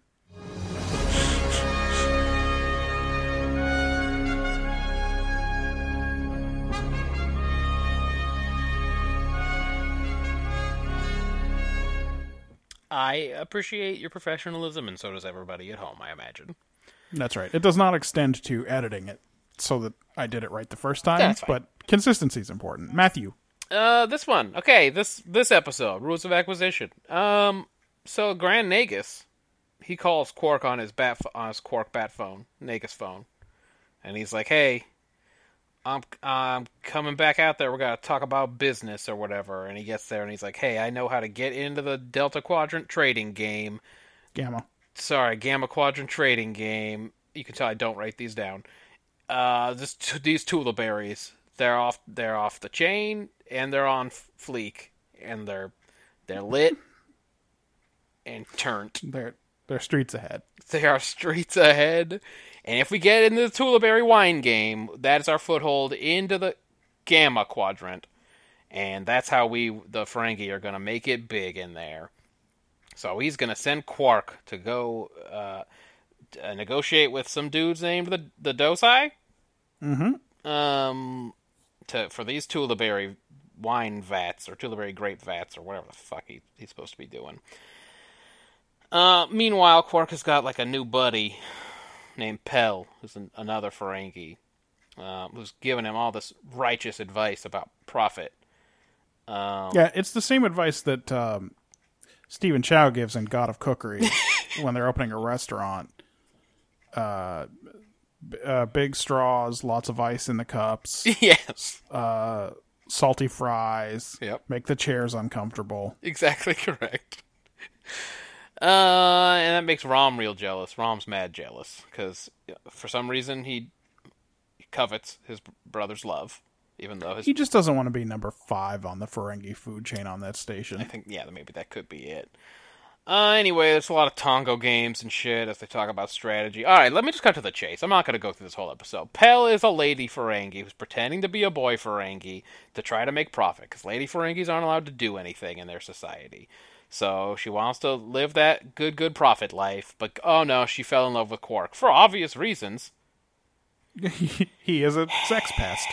And uh, so during the negotiations with the Dosai, they're getting real close, and they maybe have a, a gay moment. But it's okay, everyone at home. Don't be afraid of the That's gays. right. Don't worry, Quark's not a gay. Quark's not gay. She's secretly a woman all along, and he must have known It's that. a woman, so like in Shakespearean times, everything's just going to be a okay. They're It doesn't matter that he thought he was kissing a boy. they're probably going to get married in the end or something. Uh, he he makes a real good good impression on the Dosai by being a, a dick like they are in negotiations. Kind of like Wesley when he runs into that guy and he the guy says you blocked my path, Mm, That's right. and then Wesley says he's at fault. Um, I am Rondan. Do- Do you know me? rundown of Jan. Um, I don't know what to say about this. In the end, uh, Rom reveals the secret that this Pell is a lady Ferengi, and it's almost a disgrace for everybody. But Quark, I don't know, Quark salvages it somehow. Something about bri- bribing the Grand Nagus. or I, I mean, he kind of does. The only one who gets away clean is Zek, though. Anyway, they get a real hot tip on how to get into uh, the Dominion to talk business in the Gamma Quadrant, and uh, everything's everything's fine in the end. I don't know what was it about. Sexism is bad.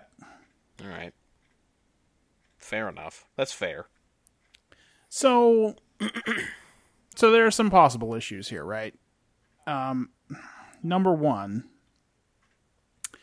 i- it is straight up illegal for women to wear clothing Yeah, we uh, in Ferengi society. Yeah, we're- we And get a it little is bit about illegal it. for a man to take business advice from a woman. We are told that it is a crime. yep. However, this is not a civil rights issue in this episode No, because Pell doesn't even aspire to change the Ferengi laws. She's way too early in this fight for that. yeah, She is resigned to the fact that she's going to have to either live as a man or live far away from Ferengi society. right. And incidentally, this is uh, how the early stages of all these civil rights fights go, right? Yeah, you got some people Like- out there on their own doing their own thing. Yeah, that's very realistic. Uh, there was a Sawbones episode about a woman who was maybe the first woman doctor in the Western world who just lived her entire life as a man, What are you gonna do? just so she could be a doctor. Yeah, Like, Uh, obviously, before there was any such thing as civil rights for gay people, a lot of them just were gay secretly, right? Yeah. It's, this is this is a, a very real stage in in these kinds of movements. So that's fine. That's actually realistic.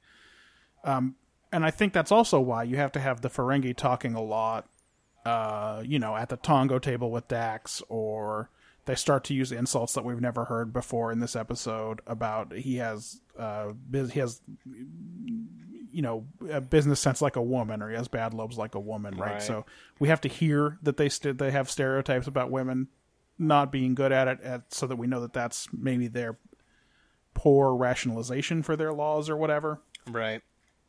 So this is not even really about equality or civil rights. This is just about don't be a sexist. I agree. Because the only lesson that it is possible to learn, and I'll talk in the next minute about why no one learns it, is that oh no, women really are capable of this. Like the the, the lesson that Quark should learn from this is that uh, that women are just as capable in business as men. However, they're going to undercut it. But the uh, the so the premise is just about sexism. It's not about civil rights. Uh, I think it's only a four at this point. We don't need this to be science fiction. You mean by 1992 or whatever? 1994. Yes, or exactly. what- I don't know what year this is. and it's a very simplistic take and there's no nuance to it right that's that's all there is in this so it's not a new idea it's something uh, star trek fans should already know Boy, you'd hope so. i mean granted the original series treats women pretty badly and by the end of the next generation the remaining woman characters on board are not getting the best work to do Yeah. but um So I start to get into that as well. but it, this should this is not groundbreaking at this point in 1992 or whatever whatever year this was and uh it doesn't need to be a science fiction it's a four Well, I think the artist has something to say about a woman's place in society, and of course the masks that they're forced to wear. If I were the NEA, I'd give them five, maybe ten grand. it's an extra point for letting me make a news radio reference. that um That's the one where Beth takes naked pictures of the bag over her head Yes, and- and, shows them to Bill, and Bill does that. Bill's thing real and then cool goes about it. imme- Goes immediately over to uh, Matthews. Is desk. it Joe or Dave? It's- Who does he, go goes over to Matthew's desk. He goes Matthew. straight over, imme- beelines to Matthew's desk and goes, "Hey, Beth's showing nudie pictures of herself. Check it out." he plays it so cool. I'm giving five, ten grand. Uh, I, I got extra point for news radio reference. I give it a seven. I just think, uh, Look, it's, it's like last week. It's a very well-meaning take. yes, I It- my it's just not a problems sophisticated one. are more in the execution than in the actual Yeah. what we're s- I think we're supposed to take away.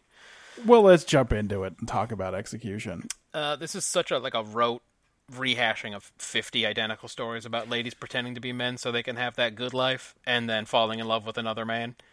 Can I can I take points away for unoriginality? Yes, I can. Um, I think you absolutely can. I can't say and by the way, this is by the fucking numbers. I can't say for sure how much work was done in TNG for women's rights. As you mentioned, it seems like they did worse as they went along. But I I think they just got used to being lazy about those characters. So if there was an episode about uh, gender equality or whatever, it would be, uh, you know, it'd be like the Outcast or something, right? Where they went for a big science fiction version of it, yeah. and it wouldn't be not would not be evidenced in the way they uh, treat and portray the characters of Deanna Troy and Beverly Crusher. Oh, I'm sorry, she's gone. Catherine Pulaski. Yeah. Um, but I do think it's later Trek's responsibility to undo some of what Roddenberry did yeah. because he was not. It look obviously in real life he was not a fan of the ladies and that Uh, bled into the shows. It seems to have snuck through. Yeah. Yeah. Um, there was some interesting juxtaposition uh, in how the Dosai treat their women versus how the Ferengis did. That lady was like an equal because partner. Zy- and- Zyri or whatever her name is is Yeah. cl- clearly a partner in this endeavor, and she seems to be also be the smart one of the two. Yeah. So, But she's also huge and menacing, just like the other guy. see how charitable I am this week is what I have written yeah, here. that is very Oh. charitable. Stick with me here. Considering it was only about the Ferengi and their shit, not much to do with Starfleet or station stuff, they made the effort to pack it full of um, some world building and uh, some some societal uh, messaging. And overall, I was bored, but not super disappointed. I gave it a five. okay, I think that the- that you were a little kinder than me. I only gave it a three. Okay. And I, uh, my main problem here is that when you put this anti-sexism message in the mouths of the Ferengi, Yeah. when you make it a Ferengi show, right. then you have to contend with the fact that the Ferengi are themselves terrible racial stereotypes, Yes, they are. and everybody in this episode, all the Federation characters are well, and I'm, I'm thinking of, of Kira and Cisco because they're the only other ones in it, and they're barely in it. Are like, I don't know, I don't trust the Ferengi. yeah. They're fucking shisty. I don't trust them. Starfleet again, great at being racist towards aliens. So you are saying that uh, sexism is bad, and look at these dumb, look at these dumb bad Ferengis. Look how bad they are. But but don't do sexism. Racism's fine though. Yeah. Rac- that's gonna be okay. So I think that sucks. And then uh, like you, uh, this was a hoary old plot by the time Shakespeare did it. Yeah, exactly. But another big problem is that I think the um, love angle Hmm. undercuts it terribly. You mean because the lady makes a lot of bad business decisions based on love? Well, th- so a that sucks. Yeah. Uh, she she's not she's not the equal to the Ferengi men in terms of ruthlessness because of it. Mm-hmm. Because you know they really don't love hoes, They do not love hoes at all. All they love is fucking umok. Stroke my lobes, dude. but also, who is supposed to have learned anything from this story? Is it Quark? Because when you make it a thing where also he maybe has fallen in love with her, Yeah. then you're also you're creating a situation in which she is already special or different or above Yeah. It mi- other women. What he learns So might you're not putting her in a translate to class. women. Yeah. exactly. So there's no there's no reason to think that he is going to take whatever he's learned about her and apply it to other women. Yeah. and of course, uh, you are also in the in the manner of the Bechdel test, Yeah. you are again saying that a woman's value is defined by her relationship with men. Yep. Sure. And um, speaking of that, this episode is about 50 50. There are two conversations between women Mm. in this episode. There's one with uh, Kira and Dax Okay. about how the Ferengi are Dax's favorite race. It's true. And by the way, And then there's- that is all stereotypes, and it is hard. And then to there's listen to. one between uh, Dax and uh, Pell, and it's uh, just about uh, relationships. How much did you love that Dax defending the Ferengi had nothing to do with saying to Kira, you know, not all people of one species are the same, and had everything to do with her sp- sp- spelling out stereotypes that she enjoyed? I specifically like those goofy old Ferengi. It was amazing. She she's like, yeah, that's true. That's all true, but it's kind of fun. And you're like, oh boy. Yep, exactly. Oh boy. This episode, they can only do one fucking thing at a time, Yep. and so this episode is anti-sexism, but it's just racism abounds. Yeah. Anyway, I gave it three for execution. Uh, Quarks learned nothing. Rom learned nothing. Zek learned nothing. Feels fair. so. No work was done for Ferengi women by this episode. That feels fair to me as well. I guess Pell got ten bars of gold pressed latinum That's not bad. and a one-way ticket to Andoria or wherever the fuck she's going. Wherever no one will ever hear from her again. Yep. Uh, what about world building? Uh, there's a lot about Ferengi sexual politics, and given the amount that the Ferengi have been in Deep Space Nine, Yeah, it's likely to come up again. agreed. I don't know how important it is, but it's there. Yep. The first rumblings of a big power in the Gamma Quadrant called the Dominion. Yep. Hard. Again, this is where I couldn't give them credit Yes. for what the Dominion is going to become. At this but point, they hard do to set it tell. up like it's going to be something. Yeah. And they're being cagey about it in a way that suggests they're trying to set something up. Yes. Uh, Bejor needs fertilizer. I gave it three. Oh boy. Okay. All right. You re- y'all ready for this? Ba-da-da-ba-ba-ba-ba. Gramillion Bum, bum, sand bum, bum. peas. Keep doing that. Low carb beans Bum, are bum, like bar bum, bum, food, bum, I bum, guess. bum, bum, bum, bum, bum, Grand bum, bum, Nagus has a bum, fucking bum, special bum, frequency to Quark's bar. This show has already jumped the shark. bum. Yeah, Why does the Grand Nagus? Never mind. Well, you're right. He calls him on the backbone. Uh, all the various rules of acquisition, which don't ever really tell us anything new about the Ferengi, they just reinforce that they want profit and have developed all kinds of cultural norms to make that way of life possible. Um, the Dozai are like Klingon merchants, right? In the sense that they're like uh, rough and violent, But they really, instead of only caring about honor and battle, they only care about negotiation. but trade is what they care about. Yeah, yeah, but they're um. They're also like Star Wars in that they are all one. All aliens are exactly the same. They're That's right. They're all the same guy. Tula berries. Uh, okay, some stuff about Ferengi culture here, ladies. the all right, the, all the stuff about ladies we've already discussed. I'm not going to go over all of it again. I think some guy wrote about this stuff in Elizabethan times. What was that guy's name? Yeah, it was- could there be? Could it have been Marlowe. someone who was well known at all, or reminds me of the time uh, at the Patriot Ledger where the, the editor's son was allowed to write a column every week, and the one we always drew straws to see who was unlucky enough to have to edit it because the guy was a mouth breather, and he wrote the he wrote he he was referring to Richard the Third, and he goes.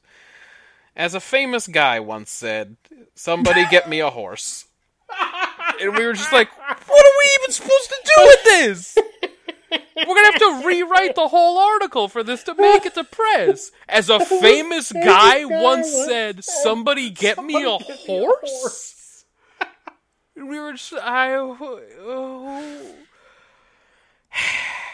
Anyway, Frankie are about level with 1990s humans in terms of homophobia, right? Yep. Oh, Quark has a big case of the not gays. Don't worry about it. Uh, even ten years later in Enterprise times, they still have it. Uh, yes, we saw the two non-gays at uh, at Risa. Two non-gays at Risa. That's part of the uh, that's, That's one Darmok. of the Darmok Yeah. languages. Yeah. The Karama, the Dominion, uh, s- a sort of vague understanding of their power in the Gamma Quadrant, but no one knows much more than that. Yep. All of the things in there combined. I'm so afraid I'm being too charitable, but I really felt this was a six. All right. I feel like there was so much about the Ferengis, who again we know are going to come back way more times than we want them to, a lot of stuff about various races and uh, sort of general framework of the the, the Gamma Quadrant, um, and the various ways in which this show jumped the shark.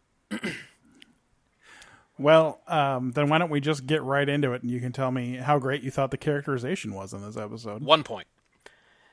Dax plays Tongo with the Ferengi residents of the station. She also puts up with sexual har- harassment almost as well as Dr. Crusher. Almost. Um, Oh, she's almost as good humored about it as Doctor Crusher. That's true.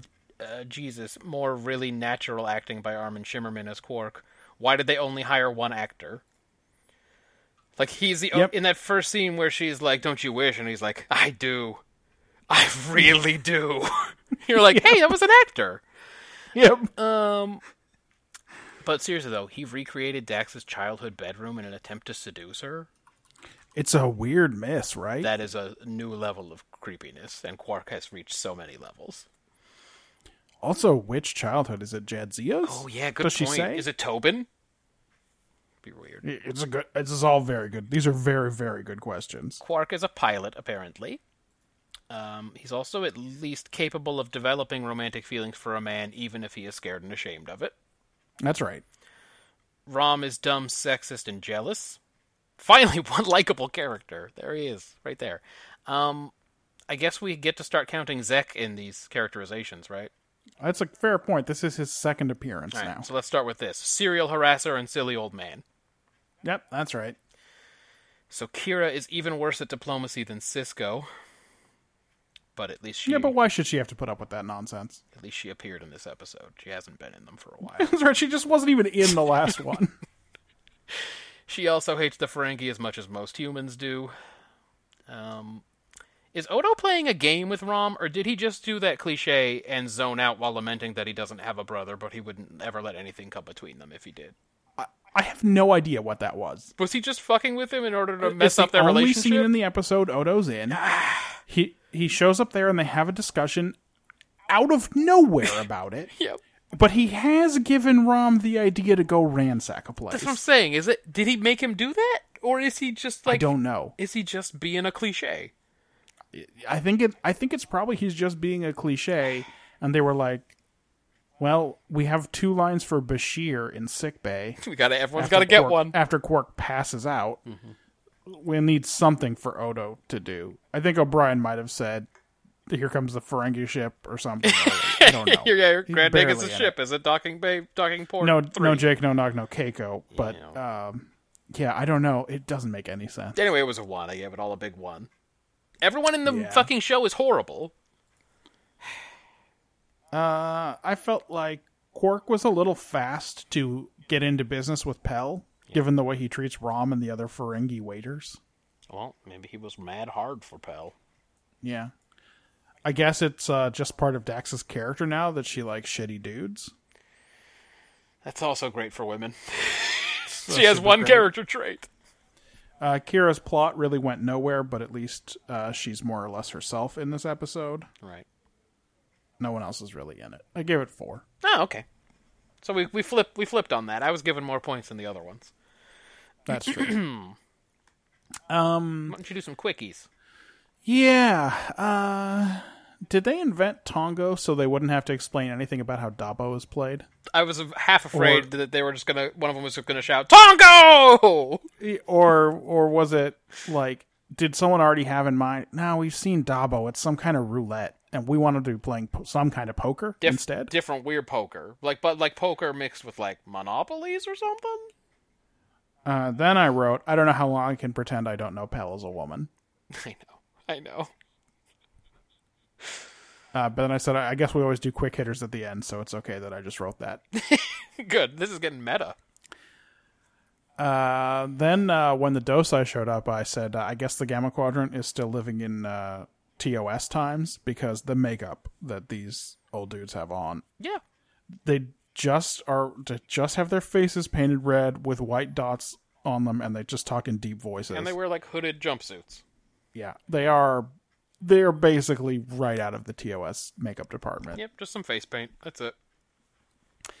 uh then i wrote for real why would pell fall in love with quark is there are there like a lot of things we haven't seen between them Or does she just have a copy of the script? I think it might be the script because it's like I know she's not a crusader for women's rights. We've already talked about that, so it's not like the, the things about Quark will Yes, necessarily fine. deter She- her. But She might be attracted to conventional Ferengi or whatever, Yeah. right? you know, Like she just wants a big meathead bruiser for sure, or whatever the ladies on the Jersey Shore say. A gorilla. I forget what they like down there. something that sounds like you wouldn't like it, but they definitely Yeah. like it. Um, but like a- all we have seen is him sort of failing in negotiations by the point she falls in love with him. Yeah, So even if that's what she likes, I don't know. She likes the way he says shitty things about women at the card table. well, I mean, kind of works for Dax. Hey, there's no way Zach travels around in that little Ferengi shuttle, right? He's like again. We talked about this last time. What is his role and what does it mean? Is he the president? Is he something else? I don't know. I don't know what he is. Because that's the shuttle. That's the shuttle that them old boys went through the wormhole in in the price. That's right. We haven't gotten to that one yet, but that is correct. Yeah, that's their Type Two shuttle or whatever. I've seen it before. That's a two man shuttle. So it's just him and Mehardu in there? Yep. And then we see Quark and what's her name in it too. It's the same thing. It's just a two person shuttle. Yeah. Uh, I know the writers are lazy, Yes, we all know. but it makes no sense that the Ferengi spend all their time quoting their most important book at each other. yeah, they only made one book. Their great culture make created one book. Hey, dog, you know what my favorite psalm is? 23. Uh, yeah, I've heard I've heard that one uh, like a lot. It's getting kind of old. Yeah. It's all about fucking Le- Leviticus. Why would Pell say to Quark rhetorically, is wearing clothes a crime if it's a crime? Good good question. He says, You're wearing clothes. She says, Is that a crime? And he says, As a matter of fact, it is. What? She didn't know. Maybe What? What? she she never knew that. what, though? Maybe maybe she's just ignorant of the law. And then, of course, at the end, Quark has to lose his Gamma Quadrant profit share because this is episodic TV. Yeah, if he was rich, then the next episode would be different, and they Yep. can't have that. Though he does have a bat phone with the Grand Nagus, so Also, I was, uh, by the way, I was super expecting uh, when Dax has her little replimat talk with Pell that she would say, "So you're a woman," but no, she was just like, "I figured out that you're in love with Quark." Mm-hmm. And then when she says, "He doesn't even know I'm a woman," Dax goes, "You're a woman?" yeah, double take. Yeah, but what? Ooh. Yeah, she she figured out gay. She didn't she didn't figure out lady. Yeah. No, she's only lived eight or nine lives and been both genders. How could she possibly figure out what Shakespeare play she was looking at? Uh, You must have some quick hitters, and I got a little bit of math to do. I suppose I do. Uh, oh great, some DS9 slice of life stuff. Morn is asleep on the promenade again. Oh goody. Uh, sleeping is prohibited on the promenade, by the way. Then I write. Oh, I remember this one. God damn it. Yep, it made me very mad too. Uh, still can't get enough of these short Ferengi jackets, though. I wonder how they would look on a human. No, I fucking love those mariachi cut jackets that they wear. Do they? Does anyone in the show ever dress up like a Ferengi? I want to see what it looks like on a human. So bad. Is there is there like a cool episode where Jake wears Ferengi clothes and he's like real tall? Oh, they do like though? a switcheroo, like where Nog wears like a Yeah, Starfleet yeah, yeah, jumpsuit, yeah, and then yeah, yeah, yeah, that'd yeah. be amazing. Ah, I wonder if they'll do that. Yikes to these fake Eastern Europeans in their face paint. Um, Yep. I don't think the Ferengi are a race, Dax. I think they're a species, but what do I know? Yeah, boy, that is a discussion just just not worth having because they are traded. They are they're being treated like a race in the 19th century view of race anyway. So, Yeah. she literally calls them a race, and I went, well, yep. Well, I don't know. I don't know what to do about this. Uh, this little lady puts on that little weasel voice the whole time. I guess because a dude her size would probably be a weasel, right? yeah. um, yeah. I had Best Actor Wallace Shawn for his reaction to Pell being a lady. Ah, a female. He is Yeah. very frightened, Good old Wally Shawn. and I have MVP Quark in a Quark episode. Yeah, and I have best actor Quark and worst actor Rom. Well, Rom's not great. He's just he's not I know that they have got him playing the dumbest worst character, Mm-hmm. but he's not even good at getting across Rom's motivations. That's true. That's absolutely Like true. fine if they're dumb and bad, but let me figure out what they are. Ah. Yep. All right, how'd it do? Matt, I gave this uh, 14 points. You gave it 19. Whoa! Uh, that's a total of 33. It's a big difference. That's pretty far off Mm-hmm. for us to be five points different. Um, so ahead of the child, not uh, not up to the standard of errand of mercy though. okay. Um, but there are two more to go this week, uh, including uh, Voyager. This week we watched Maneuvers.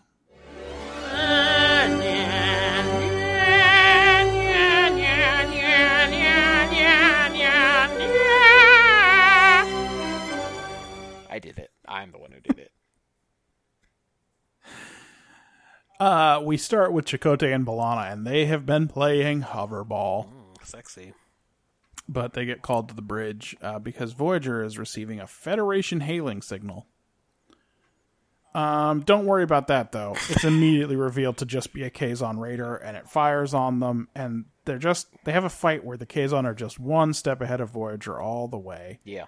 and uh, they send a they send a old bo- boarding party on board. And Tuvok only takes two security guards down to deal with this boarding party, so of course they uh, they get right into the transporter room and steal up a transporter module. Yeah. So it turns out it was a technology raid. Right. Uh, Voyager catches them in a tractor beam, which causes uh, first Maj Culla and uh, our old friend Seska, Fresca's now in Cardassian back! makeup, uh, to call and gloat, and uh, then they escape. And Neelix says, "You know what? Fuck it, just just let him go." uh, but Janeway doesn't want stolen Federation technology to destabilize the Delta Quadrant. Right. So they go chasing after him, and Chigote and Bolana are working on some unorthodox tactics to deal with Seska because uh, she successfully infiltrated the Maquis and then the Federation. They they think she's uh, smarter than them, and they're right. She thinks they think she's a regular Kwang Su, basically. Yeah, definitely. Yeah. Definitely, they think she's Lee Kwang Soo. Um.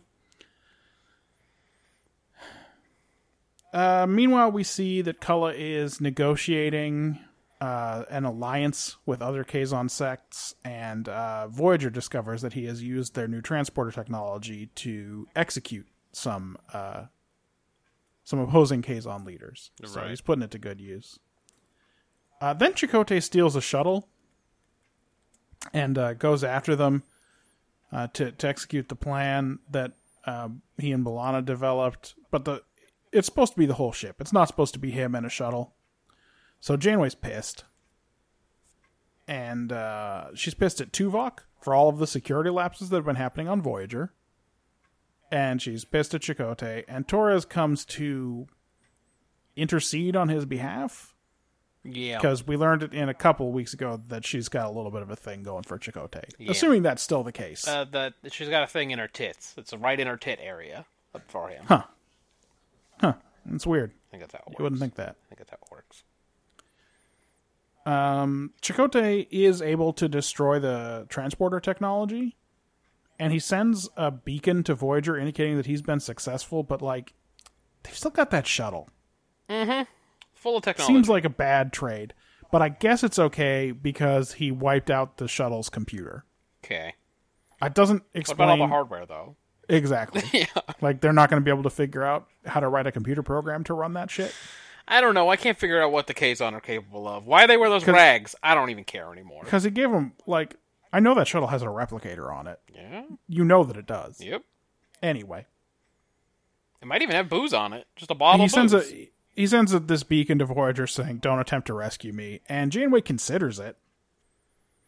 Like she considers not going after him, Yeah.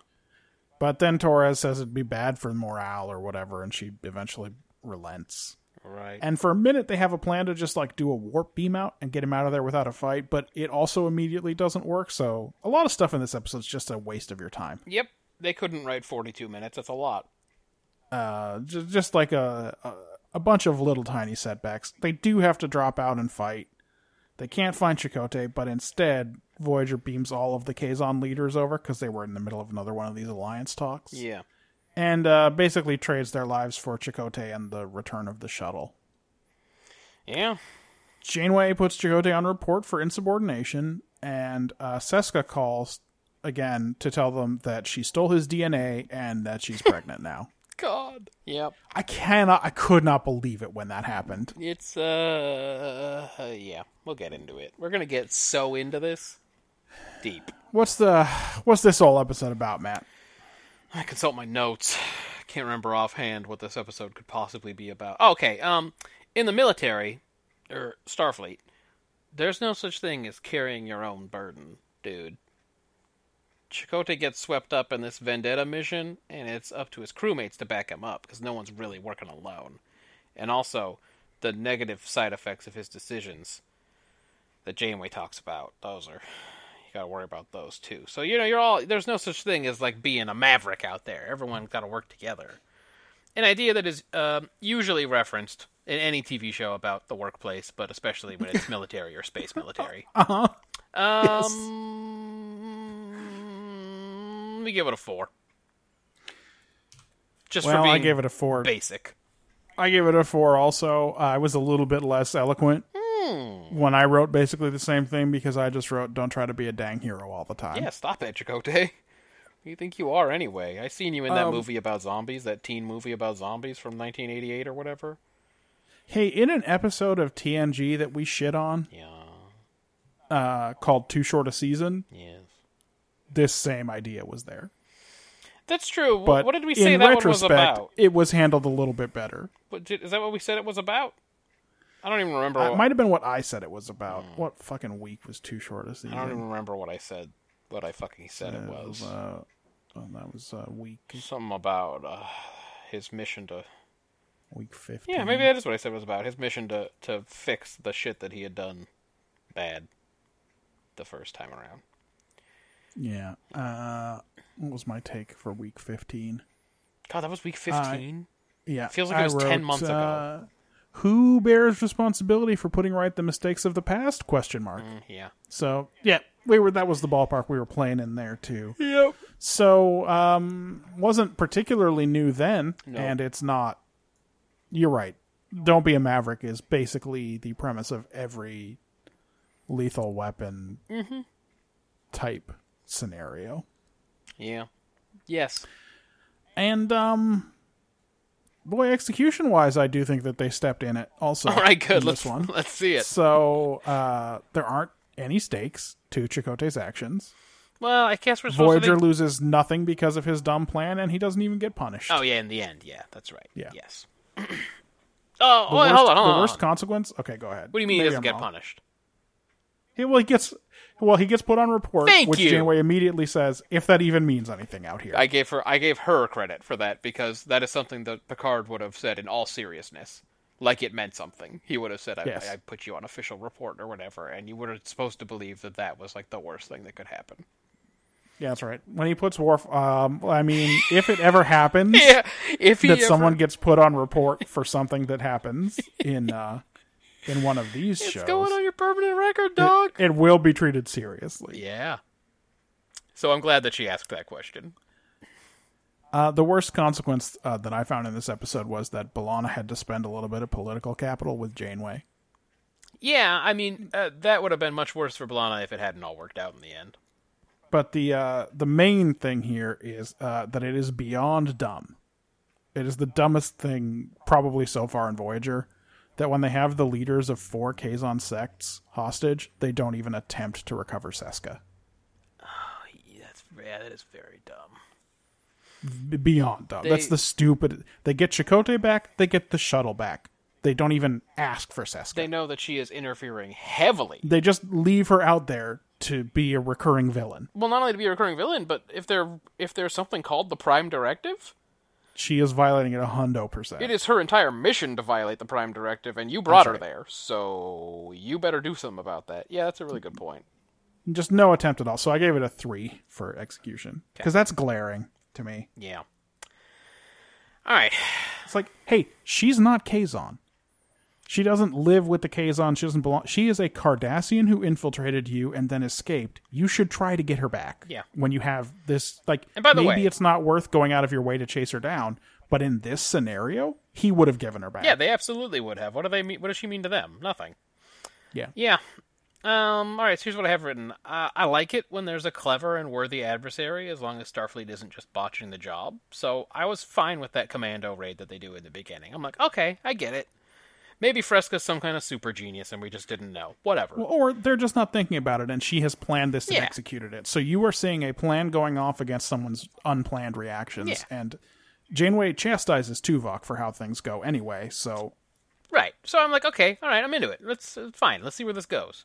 What I'm less into is that we are being asked to care about Chakotay and Seska yeah, and their romantic past and this relationship. And I, boy, I could not care less about that, or really anything else about Chakotay. And that's the writer's fault. The writers of this show. If you want us Yeah, to care about even when we anything to do learned- with Chakotay, you need to write Chakotay better. even when we learn about his past, though, we do it in the form of off-putting flashbacks where he's a whiny kid. Yep, and which and then which are they say baffling things about Native Americans. Yeah, that is true. Also, Yeah, it was- everything about that was so bad. Um, for once, the biggest problem for Voyager wasn't that the crew is terrible and I hate them, or that it's a horror episode. the The plot progressed in kind of a weird way that had some some real good plot holes. For example, they take Chakotay at his word when his message says that he's destroyed the transporter module. Yep. Making the quandary whether to rescue him or not. But, like, why assume that isn't a ploy of Fresca's to make you stop looking? that's a very good point. And can you explain Janeway's final trick in this episode? If she could just beam the dang dudes over whenever she wanted, what is so scary about the Kazon? Just as soon as you see him, just beam the dummies into the brig and be done with it. It's a very good point. Why didn't Why she fight just, them at after all? she beamed those four of them over? Why didn't she just beam all of the Yeah, rest? of them I beamed over? all of the Kazon into the brig. It's very crowded in there, but now there are no Kazon to fight. Like, why even shoot at them? I could not understand when she goes, I've got one more trick up my sleeve. And then she beams them over. I go, wait a minute. That's on the You could table? just- you could have done that at any time though. that is insane to me that we have uh, like t- 15 minutes of action sequences in this episode when all they needed to do was beam over the people. Ugh. yeah. Still, the Kazon raid was kind of fun in the beginning, and Chakotay's terrible character inconsistencies happened to make his character more interesting this time around. By that I mean he's been like a peace-loving little wiener the whole time, and suddenly in this episode he's like James Bond or something. Um, But he's like James Bond in that he sucks at his job and he just gets lucky. he sucks at his job and he gets lucky, and also in the interrogation he's real like, "I fucked your lady." Oh, he really is nasty in that interrogation. really fucking good when I put my penis in your girlfriend. And you're like, what? Oh, is this Chakotay? I'm very confused about this. Um, Yep. Still one of the better Voyagers I've seen recently, Execution 4. yep. Look, I gave it a three. I don't think it's a four is an unreasonable place to be. World building. Uh, the Kazons are still around. I don't think Voyager's moving through the quadrant very quickly. No, it- well, again, it's nasty. It's disastrous, right? We know that they've been there for. I guess now we know it's around ten months. Yeah. Probably a little more than ten months. And I guess that's because They season should one was be- short. They should have gone, uh, like eight thousand light years in that amount of time. And if, They should be so far from the Kazon. yeah, I was going to say, a, a race that only has existed has only been independent for 30 years yeah. They, they ain't had time to get out there. they should be a million million million times beyond the boundaries of kazon space And yet, just keep showing up, those dudes. on the other hand they haven't really been trying to get home That's what I'm saying. They're making slow. uh, When they said 70 years to get home, no, not at this pace. At this pace, Yeah, you sorry. will never get home. Uh, how does structural integrity work? it, oh, I like to ask these questions sometimes, just the basics of the show. If somebody told me structural integrity was at 50% and dropping, I would definitely assume the ship was broken and everyone was dead. yeah i guess it could mean that's power to the structural integrity field Yeah, because it's not clear. so maybe that limits the kind of maneuvers they can safely make uh, warp field destabilized by bad ship geometry because they got that thing sticking out of the side and it says they, they won't be able to f- create a warp field because of that thing sticking out of the side i think that's not unreasonable but it is the first time we've heard that the kazons are not up on women's rights that's how you know they're bad guys yep all these different kazon sects and how they all relate to one another the internal conflicts and balance of power etc this is by far the most and who is powerful among the kazon yeah this is by far the most that we get in terms of understanding what are the kazon Yep. Uh, Enemy's Blood is kind of an on the nose booze name. What would be like real cool to drink? Enemy's Blood. No, uh, awesome sauce. Delicious liquor.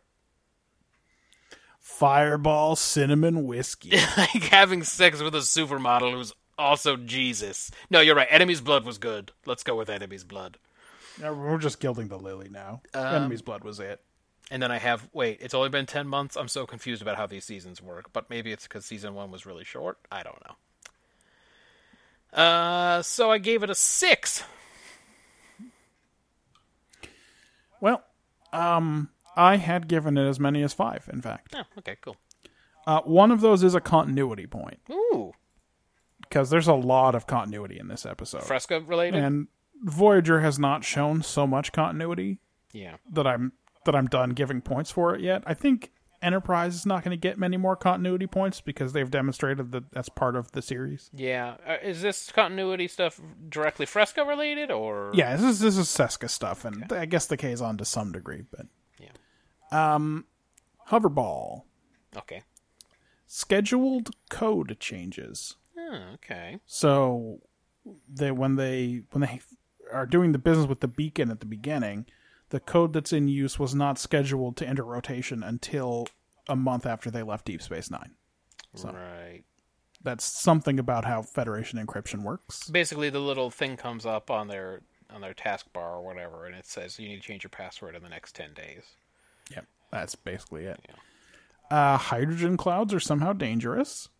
right um well they are if you're on punching an- fire probably punching an opening in a shield that has a physical diameter. I think this is the first time we've seen shields work that way. yeah they shoot a hole and then the shuttle flies right through that dang old hole Anti proton beams wipe computers. Most of the world building here is about the Kazon, the Kazon power structure. I gave it a five total. okay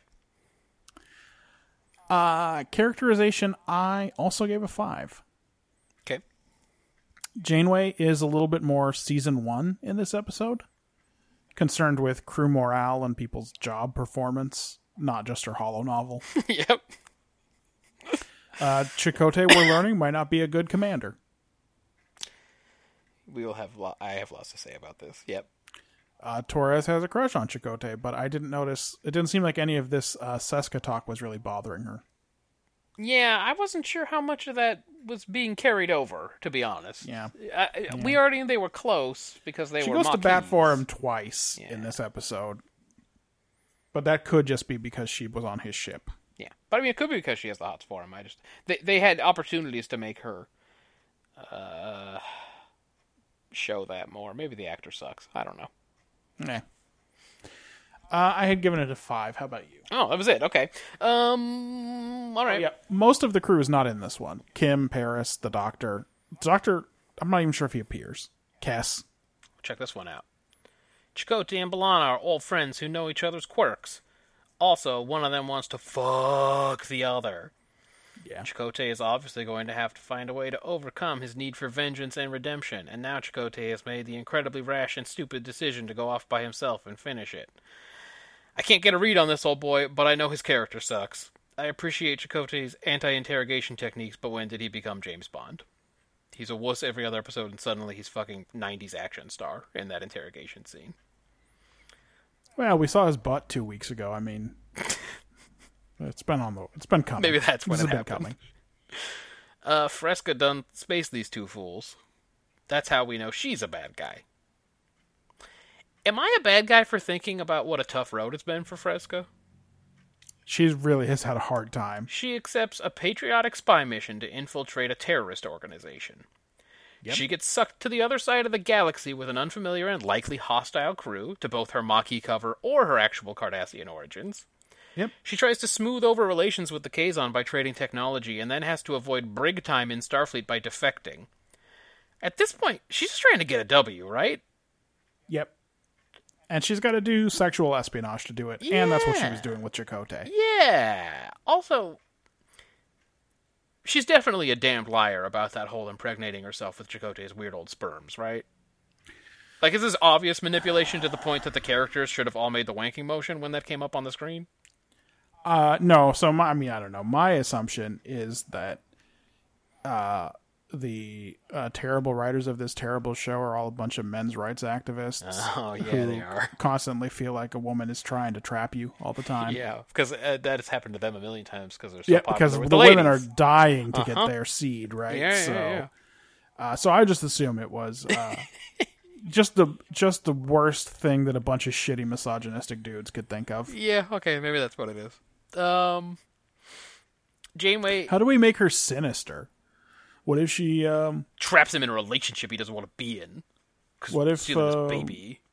what if she put his sperm in a turkey baster and shot it up her pie? Yeah, yeah, I think that would make her pretty unlikable. I have to agree. yeah. That's the worst thing a woman can do. So Janeway doesn't appreciate that her first officer skirted regulations and went rogue. But how could she have seen that coming when his Starfleet record's been spotless to this point? Oh, Uh, but uh, so seriously, uh, Janeway is really handicapped at this point, right? yeah, Tuvok is not good at his job, no.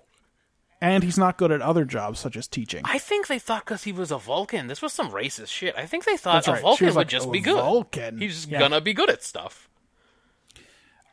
She's got Chakotay, who is at best kind of a sycophant, but definitely has no boundaries with his own crew. Yeah, he'll just punch him right in the noggin. Yep. And uh, I I assume at this point her infatuation with his spirit guide or whatever is wearing off. Yep, yep, probably. she, she's got Torres, who has another whole set of issues, but at least she kind of won her over by also being good at She, engineering. yes, she has a skill. Yeah.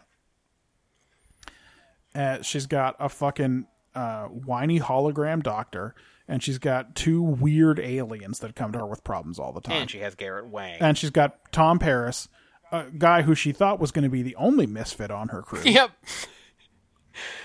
that she was probably going to get rid of as soon as the mission was over. And then she's got a, uh, a way too fresh faced ensign. Yeah, she really has not. no- She's got nothing working right now. Yeah. Th- I think that's why she goes to the holodeck so often. I had that sentence written as um, say it the way Plinkett would say it. His record has been spotless to this point. Oh, Oh. oh. oh. At least she bothers to suggest that putting somebody on report doesn't mean a damn thing, as we talked about. Yeah. Uh, I gave it a four. Four Yeah. whole points. I forget who's supposed to go first on the uh, quick hitters. Uh, well, if I did characterization second, did you did you already give your characterization? Yeah, you Yeah, did. yes, so it's you- me. it's I'm, you. I already I'm did quick mine. hitters. Um, kind of seems like Tom Paris's suggestion in this teaser that maybe Starfleet got a probe out here, maybe they're looking for us. Sounded it sounded really sarcastic to me, but I think that's because the actor now cannot tell when he's supposed to turn off that whole Nick Locarno thing.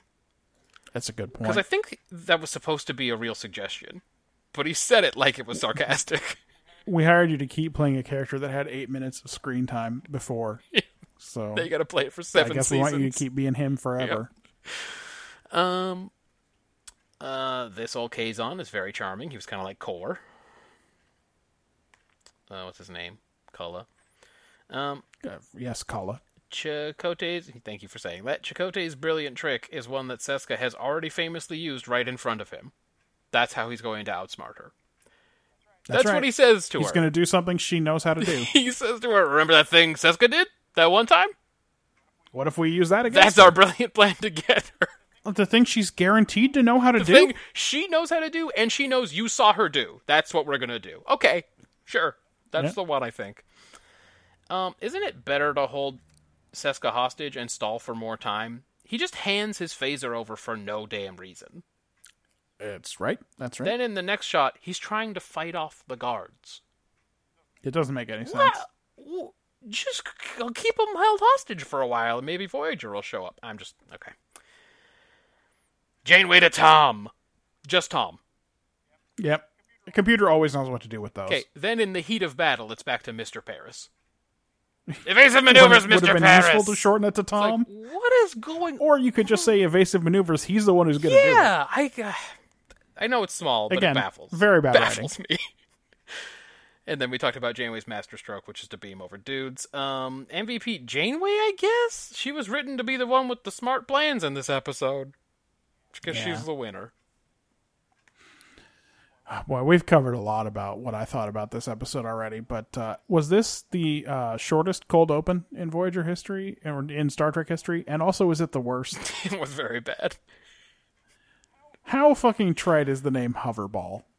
It the call it having the sport that they play be hoverball would be a joke in Futurama. Exactly correct. Why not call it um, fucking s- s- space net? Look, this is like in TNG at this point, we had already established Parisi's squares. Mm-hmm. We don't know what it is, That's right. but but it's sort of tantalizing. Yeah, you see. You, We know you that s- kids shouldn't play We it. see their outfits. We they have outfits. It's obviously something that's important. Hoverball. Ball, Oh, yeah. Oh, what are you gonna What are you gonna play today? Oh, we're playing some space net. It's it's like a future net sport, but don't worry about it. Oh, we're playing future ball. Yeah, it's like just shut Why up. do we call it that now? Um, Seska was an engineer, so it makes sense that she could help with this raid and all the technology and shit. Also, she was a Maquis. But how is she restoring her Cardassian physiology? Do the Kazon have that technology? Yeah, good question. I mean, this is a very good question. I don't think they would have given her all of that information. Like they would have just expected her to come back to Cardassia and get restored. They would it would not have been something Right. she would have been intimately familiar with. Sh- Does she just knows how to do important plastic surgery on herself and can do it with the Kazon Uh, maybe technology? that's part of their really cool obsidian. They don't have replicators, so their really cool obsidian order spy training includes how to just on the fly change your physiology or whatever. she just got like some pipes in her face. Yeah, I wonder what they. I wonder- She probably couldn't find the good stuff, so I wonder what it's made out of. Right. Weird case on scrap.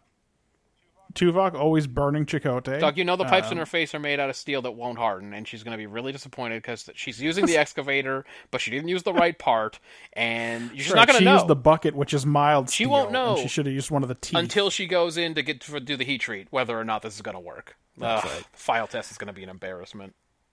uh, Tuvok burning Chakotay by uh, r- saying that he had intimate knowledge of Seska. They are arch enemies since five episodes ago, if you remember. Uh, well, what else? That might have been it. There's not um, much. I gave, uh, I gave uh, best actor to Culla for being so Garrick like. I wished it were just Garrick. That he that he wanted to devour whoever he was talking to. Well, you know. Yes. And I gave uh, worst actor to Culla for the one shot where he spikes the lens. Oh yeah, yeah, yeah. He just, like gives a sideways look right into the camera lens. yeah. I wonder what happened on set there. Did they go, that was just so cool, we have to keep it in? Because it was not cool. Um, but he does he does have that intense look in his eyes, like he wants to devour everybody that he's talking to. So. I like it in Garrick. I like it in him. Matt, I gave this uh, 17 points. You gave it 18. Uh, that's 35. Wow, that's not bad for which Voyager. is a big improvement for Voyager, who's running at an average of 28. Um, but it's not enough to pass Errand of Mercy. oh boy. So if any show is going to do it this week, it's going to have to be Enterprise. We watched Shockwave Part 2. Monkey!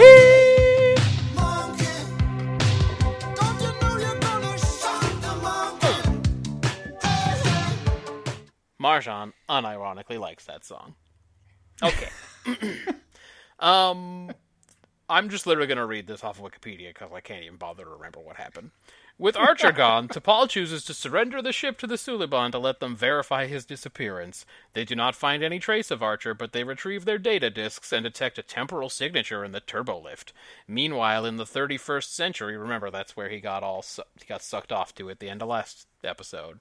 Dan Don't say sucked off. God, that's where that's where Daniel sucked him off. Daniels realizes that there's no available technology to send Archer back, and because of this, the timeline has been disrupted. Archer, however, gives Daniels his communicator and scanner, allowing Daniels to make a device able to contact Enterprise, because that's something they learn how to do in high school. The Suliban take Enterprise to a nearby helix, and Silic, that's his name, right? Silic interrogates T-Pole to learn where Archer has gone, but she knows little. When T-Pole's returned to her quarters, Archer contacts her and gives her instructions on how to bring him back. Meanwhile, Tucker is able to set up a communication link between the senior staff, and they plan an escape. The plan begins when two Suliban find T-Pole acting strangely and are knocked out by Reed and Ensign Mayweather. Reed then goes to Daniel's quarters to retrieve a futuristic device but is caught by the Suliban. During interrogation, he tells Silic that Archer gave him orders to destroy the device to prevent him from using it to get in touch with the Suliban's contact from the future, that shadow guy. Silic then tries to contact his master, but he only succeeds in bringing Archer back. Oh, dang! Daniels and Archer having managed to set up a device that allows them to return Archer to his time using the communication device as a target. Meanwhile, on Enterprise, a faked warp core breach is initiated, forcing the Suliban to evacuate the ship. As soon as they are freed, Enterprise goes to warp, pursued by Suliban ships. Archer destroys Daniel's device and, having taken Silic hostage, secures their escape. The reunited crew present their proof to Starfleet Command and the Vulcans. That old douchebag Soval still recommends cancellation of the mission. That's not in No, the Wikipedia. I don't know. I mean, it says that Adam Carolla has Crohn's disease, so you don't know. But Archer. Have you started editing Wikipedia? But Archer promises that humanity will learn from their mistakes. Teeple supports him, adding that the Vulcans should learn from their mistakes as well. Oh, snap. Soval exits, and it is decided that Enterprise's mission will continue for now. So, this must have had a really strong take, right? People can learn from their mistakes if you give them the opportunity to do Oh, so. boy. No, I actually gave it a five. What? Wait, was that borne out in the episode, or is that just something they said at the That's end? The, the last 15 minutes are all about that. Okay. Uh, Um, what did you think it was? I really struggled for a take here. Uh, I didn't get that at all. I mean, I heard that sentence, but other than the same as last week, which is just an unflinching confidence in the rightness of your cause, which I gave one point for that carryover. I gave it one. So, Where were they? Where were we supposed to take away that somebody learned from something? so w- what we know is that if Enterprise is allowed to continue its mission, Yeah. ev- everything that we like will happen. Oh well, yes, obviously. Otherwise, the show would be canceled. right? But like without Archer, without the mission, there's no Federation. Right. We learn that in this episode. There's no electricity on Earth. That seems weird. Like they have paper books again in the libraries. They got turned into some. They went back. They, you know what? They were an arrested society. They became an arrested society. So that's what will happen if Enterprise is allowed to go forward. Right. That's what the stakes are for Enterprise in this mission, and that can only happen if we overlook how bad he's done so far. Mm, I guess that part's not clear to me. That part is like m- maybe he still just sucks at his job for three or four more years, but you know, then the Federation comes to exist, despite Yeah, his I suckiness. guess. You know what I mean? Like I, I didn't know if anybody had learned from their mistakes or if they were necessarily going to, based on this episode. But well, ordinarily we do an anchor thing where we swing over here, but the first line in my execution is, "But shouldn't you show us people Thank you. learning from their mistakes instead of just asserting yeah, I it?" appreciate it. Thank you. I also wrote that Daniels isn't going to tell Archer too much because he just made a big time whoopsie. So that's him learning from his mistake. Oh well, that's good. Yeah, that's true. He doesn't, but it seems pretty inconsistent what he tells him and what he doesn't. But yes, that's true. yeah. Okay. But he does say he he just made the worst mistake in the history of time travel, and he doesn't want to compound. He's being it. pretty He's not hard on making anything. himself. I mean, there's probably lots of time travel mistakes that he'll never know about. You know? Now, if anyone would know about him, though, it'd be him. As far as we know, he's the only one who works for that It's agency. the only one we've ever seen. Uh, what what you can what did you give it on execution since you're already in it? yeah, I gave it a three. I gave it a three for execution. I found it. Um, I found uh, Hoshi's accidental nudity extremely dumb. Yeah. Yes. Yep. So she has to crawl through some vents that they they seem to think only Hoshi can fit through. But then when they show the actual That's set, big enough. seems Because like why anybody would they could have design gotten them to through be there. too small for anybody to go in? Right. And then when she's dropping out of a thing, oops, her tank top gets caught on something, and now she's just topless down Uh-huh. there, covering her boobs with her hands. And then Reed answers the door, and she's like, "Just get me a shirt." And then it's over. And that's the only reason it's not a deduction is that the whole thing is like two seconds long, but it belongs in Benny Hill. Yeah. It doesn't. Yes. again, that sucks. How to many me. boobs adventures do we have to have on this fucking show? Right. This is it's the same as T Paul smashing her boobs into Archer's Mm-hmm. face when they're prisoners. Agreed. Uh, so after the one point I gave for take, I said this was a feel-good caper to retake the ship from bad guys and save the future. There was no real art attempted. An episode like this only works if you're already invested in the mission and the characters. Since I mostly hate these people, with a side of who gives a shit, this one was sorta dull. Execution three. Okay. Well, so we agreed on execution. Do you want to uh, anchor through here into world building? then? Yeah. Uh, the truth drugs, those work on Vulcans just fine. Um, in the future, you learn how to communicate with the past in high school, which seems pretty irresponsible. Seems wildly dangerous, So doesn't they it? got a lot of directives about what you can do with time. Seems like maybe a violation of the temporal prime directive. Seems like it. Um, when You can build the technology to do it, but you're not allowed to do it, or you're only allowed to communicate to last I week. just don't know. When he said that, I went, "All right, fuck this." All right, class, this week we will be receiving communications from our future selves. so I will be grading you this week, That's right. but you will then have to earn the grade over the coming It's week. complicated. And don't worry, if you do a bad job, you'll get a bad grade today. So Right. there's nothing you can do to change it. It's all predestined. Yeah, what do that how does that make sense? When T Paul is thrown back into her cell after her treatment, she is in a little revealing tank top, big surprise, and that reveals that her cat suit is two pieces, which I, That is I true. did not know before. Um, Also, uh, her sleep outfit also has a belly shirt component. yes, because logic dictates. It's logical. It's logical to have uh, partial nudity. The future device Reed pulls out is comically large. it's like the largest game of Simon ever created. I I wrote Bop It, but you're right. I was thinking of It's Simon. insanely large. It's the it's bigger than an etch a sketch. It's a really big It- device. it's a it's a lap desk with Yes. an LED tap light on one corner. Is what I it was is. like, oh, cool. That's the from the 29th century. You say that's that's interesting. That's cool. Um, Suliban weapons look uh, very similar to Bajoran ones, so those were clearly boy, they do, don't were they? used. Clearly, Maybe a reused prop. I gave it a three. What do you got? I have quantum discriminators. Oh. This we learned that the Suliban's handlers are from the 28th century and that they can't time travel themselves. Oh. They can only project images through time. Okay. Uh, that's why Shadow Man has to do it that way. We learned that yes, that's why he has to do it that way because he cannot time travel himself. He can only communicate Uh, how's he gonna win the temporal Cold War like that?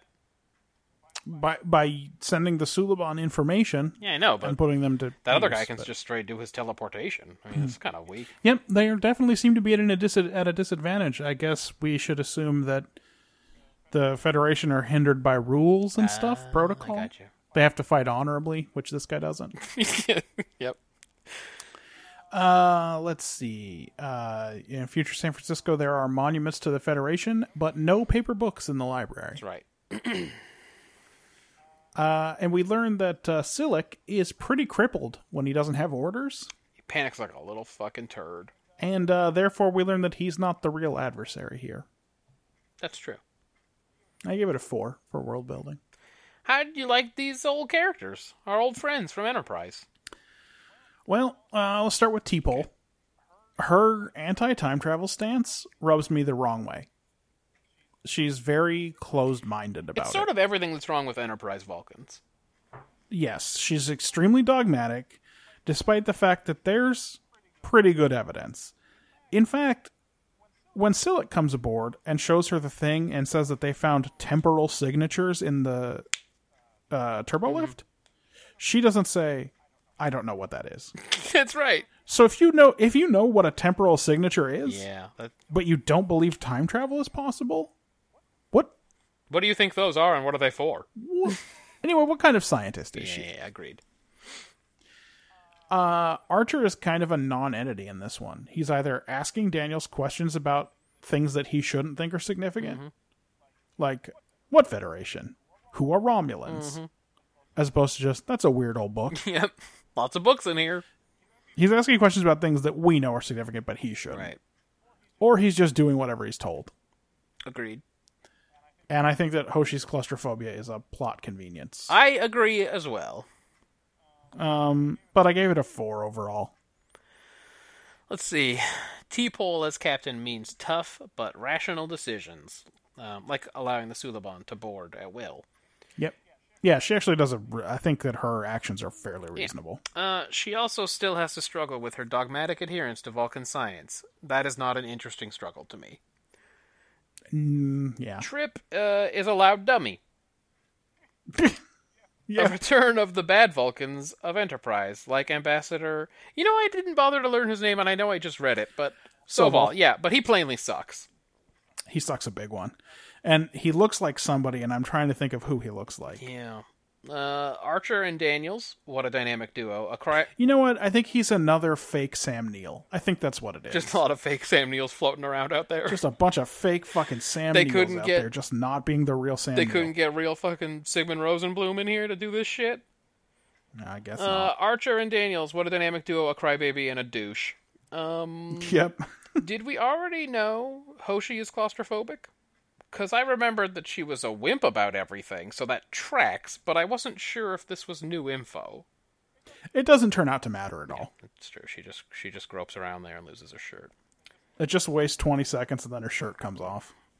That's what so I give it a two. Do you think there's any chance that she was like, I want to be sexy? Uh, I, well, what do you do if you're in charge of Enterprise at that point? Do you say, well, you're not? Well, Do you say too bad? Like I don't know, because I don't think you put her in topless, but that's what they did. There you go. Well, you know, me too. I want to be sexy, but you know, that's a very natural urge. ah, we, we all understand that desire. And then you just change the subject, I guess. Hit me with them quick. Uh, I haters. feel like the mission's been canceled is a lot like Diddy closing down the studio. like I feel like it's threatened every single week, and that's what the pl- that's what the show's about. Um, why isn't Daniels played by the guy from Arrested Development and Veep, the one who goes to army? Oh, uh, it's a good question. I don't remember his Uh, name. The character who plays is Buster Bluth, but I don't remember his. Yeah, uh, yeah, that guy should play him for sure. yeah.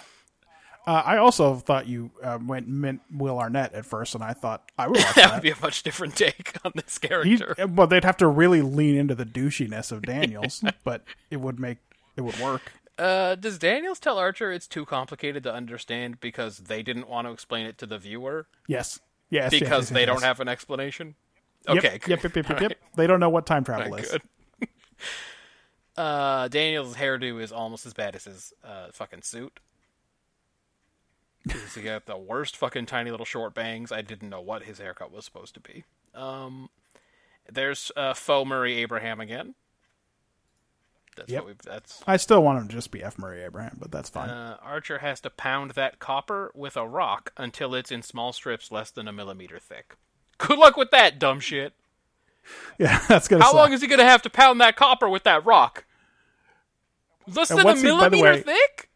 By the way, what's he going to do with those um, crude copper strips and the inside of that scanner? All like beat up and freckled from all the rock pounding? That thing Yep. ain't gonna be worth shit. yeah, he's not going to put it on a grind wheel or anything No, later. they don't got no technologies or nothing. Um, when Tripp is describing the location of the crew to Reed over his makeshift communicator, he only mentions the main characters as if they're the only crew or the only crew that matters for takeover of the Enterprise, which is nuts. Yep. How about all of the security people Yeah, how about that there must just be? everybody you can get, just all of them, because you're going to need a lot yeah, of them. why not the other 70 people on the ship? It's just like, what about Hoshi? Where's Mayweather? That's all I can remember. I think that's everybody. Uh, oh, hey, this time Hoshi had a boobs comedy skit. Great work, Brandon Braga or whoever. Uh, Yeah. Always elevating the art form. Uh, MVP, I'm done handing these out. Most of the time, the answer is nobody. That's it. that's fun because I also forgot to write down a best actor and worst actor for this episode, and I don't remember Who now was good and who wasn't? who it wa- who it might could be and who it might couldn't be. Uh, just some awful blue screen on that library set. huh? Oh, the worst. It was like a cutscene from a video game. It was so bad. what was that control panel to get into Daniels' quarters with random three digit numbers on every button? Like the guy hit okay, first hit two fourteen, then hit nine fifteen, Yeah. then hit four zero four How come seven. there's only seven of these? A lot of numbers are missing. Why is that? How is that better than a regular number pad where you can just enter the number that you want to enter? This one is a much more difficult sequence of numbers. Uh, to Paul's last words in this episode are, "I still don't believe in time travel," which is a insane thing to say at that Is she point. trolling? She might be trolling, right? Archer jumped out of a fucking time portal and drop kicked Silly. now she didn't see that. That But was on the heat. something happened. But you know he described it to her. Yeah, that's right.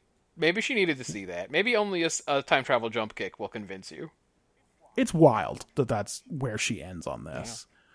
Um and then, you know, is it supposed to be fun that Hoshi loses her shirt? We are on the same page. Enough, Star Trek.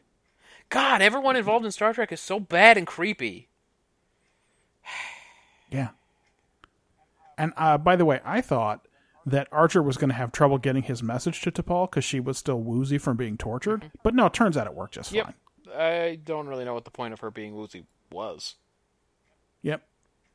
Uh, just to show that torture is bad, I guess. Oh, well, good. Then they, Cool. Cool they take. tackled something. That's good. Cool take. Cool take. Matthew, I gave this episode uh 16 points. Oh. You gave it 9. Oh, boy.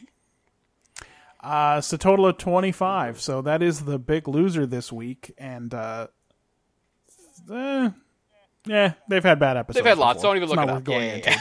Not worth going into, but, um, it, uh, it does mean that, uh, DS9 is going to gain another eight points back. They're not too far away now from, uh, from becoming the third best show on our spreadsheet. I have to say, I have not. I did not enjoy Shockwave one and two. Yeah. It's, um, I may not. I may not enjoy the Temporal Cold War. I might think that that is nothing. if the temporal cold war was done well it could be interesting but it is always going to be trouble to introduce it in the fifth of five series Yeah, because someone else probably should have heard about it. right Yeah, unless Like, it's all are erased you from telling- time at the end. enterprise does time travel they do do it The- when tos does time travel about three four times and then tng they do it at least once Right. and it just doesn't come up they're not like well we're going back in time so let's review some of the major time travel events Right. It- it's just DS nine goes back in time two, three, four times. Voyager does it. It's like there was plenty of room to play Yep. here.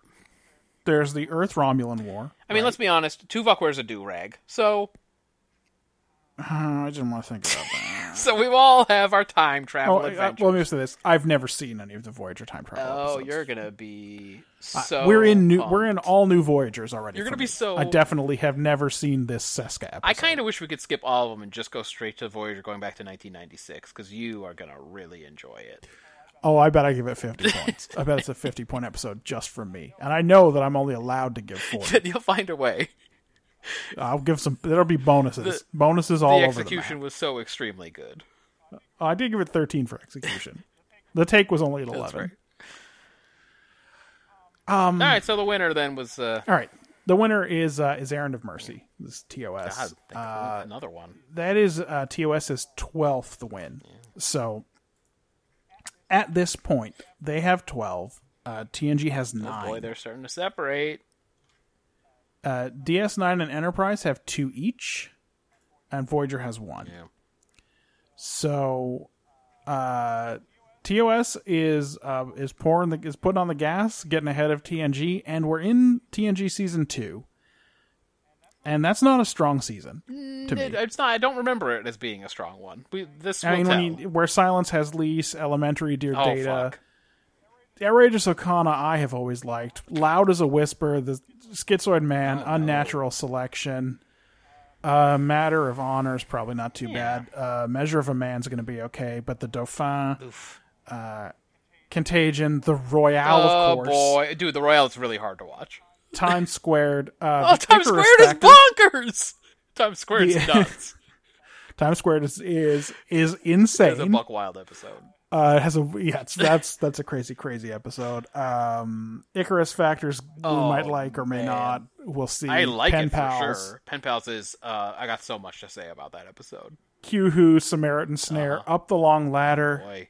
Well, you know what? They're not going to be Uh, good, but there's going to be a lot to talk about. Manhunt, The Oh, man. Emissary, Peak Performance, and uh, Shades of Grey, of course. So uh, there's lots of room for TOS to accelerate away. They only have Uh, to be here. like kind of decent. yeah they're not like they're gonna have a lot of weeks where a mediocre episode is is gonna be a contender against a tng And episode this and is so, obviously based on the fact that we don't see any kind of vast improvement from DS9, Voyager, or Enterprise. I- yeah i mean at this point ds9 is where it would be coming from right they've they're the only one on the upswing and uh ds9's not supposed to get good until season three so if that's the case uh tos could be you know could have 20 wins by that point easily so Yeah. All right. What about next week? I, I kind of remember some of the teaser images from Netflix. Well, what do we got? Uh, next week, we are watching The Alternative Factor. What's that? Parallel Universes, Oh, Lazarus. that's, yeah. Okay. Oh, Uh, Kirk may meet his own double. I don't remember if that happens in that one, too. Uh, we're watching Where Silence Has Lease. That's Nagilum. Worf gets so mad at those doors. Uh, we're watching a Deep Space Nine episode called Necessary Evil. Don't remember it. Sounds like they want to make it about something. Uh, we're watching a Voyager episode called Resistance. Don't remember it. And uh, for Enterprise, we're watching an episode called Carbon Creek, and the teaser image for that is three dang old Vulcans. I remember that one. Apologies in advance, everybody. Oh, good time to mention. This is the last Star Trek episode of 2017 because I'm doing a big cross country move and I'm not going to have time to watch five hours of fucking Star Trek every week. That's not that's not Yep. happening. So uh, we might still do pods, but they, they will be uh, mailbags and things like that until I'm sort of settled at the new crib. Right. Yeah, finding the time to pod will be easier than Yeah. finding the time to prep for one of these big boys. Yeah, exactly. So uh, Star Trek will return in 2018. I know everyone is very upset about that as they're hearing it, but um, I'll have to make do. Uh, but yeah, but I anticipate we can still pod next week or whatever. Just a regular ass pod. Yeah. so you'll have a long time to get your notes in for those five Yeah, episodes. Ben, where are Not your only notes, will Ben? Not only will Ben have a chance to get caught up, but uh, boy, even if Ryan wanted to start playing, I'm sure he will have gotten to this Star Trek episode with enough time to watch all of those I five. can never uh, tell before. based on the things he writes, and we'll get into it in the mailbag, but I can never tell how far behind he is. Sometimes it feels like he's It catching up, and then fluctuates. sometimes I feel like he's eight weeks behind. I can't figure it out. Yeah. Uh, but that's what to watch if you're gonna watch. Yeah.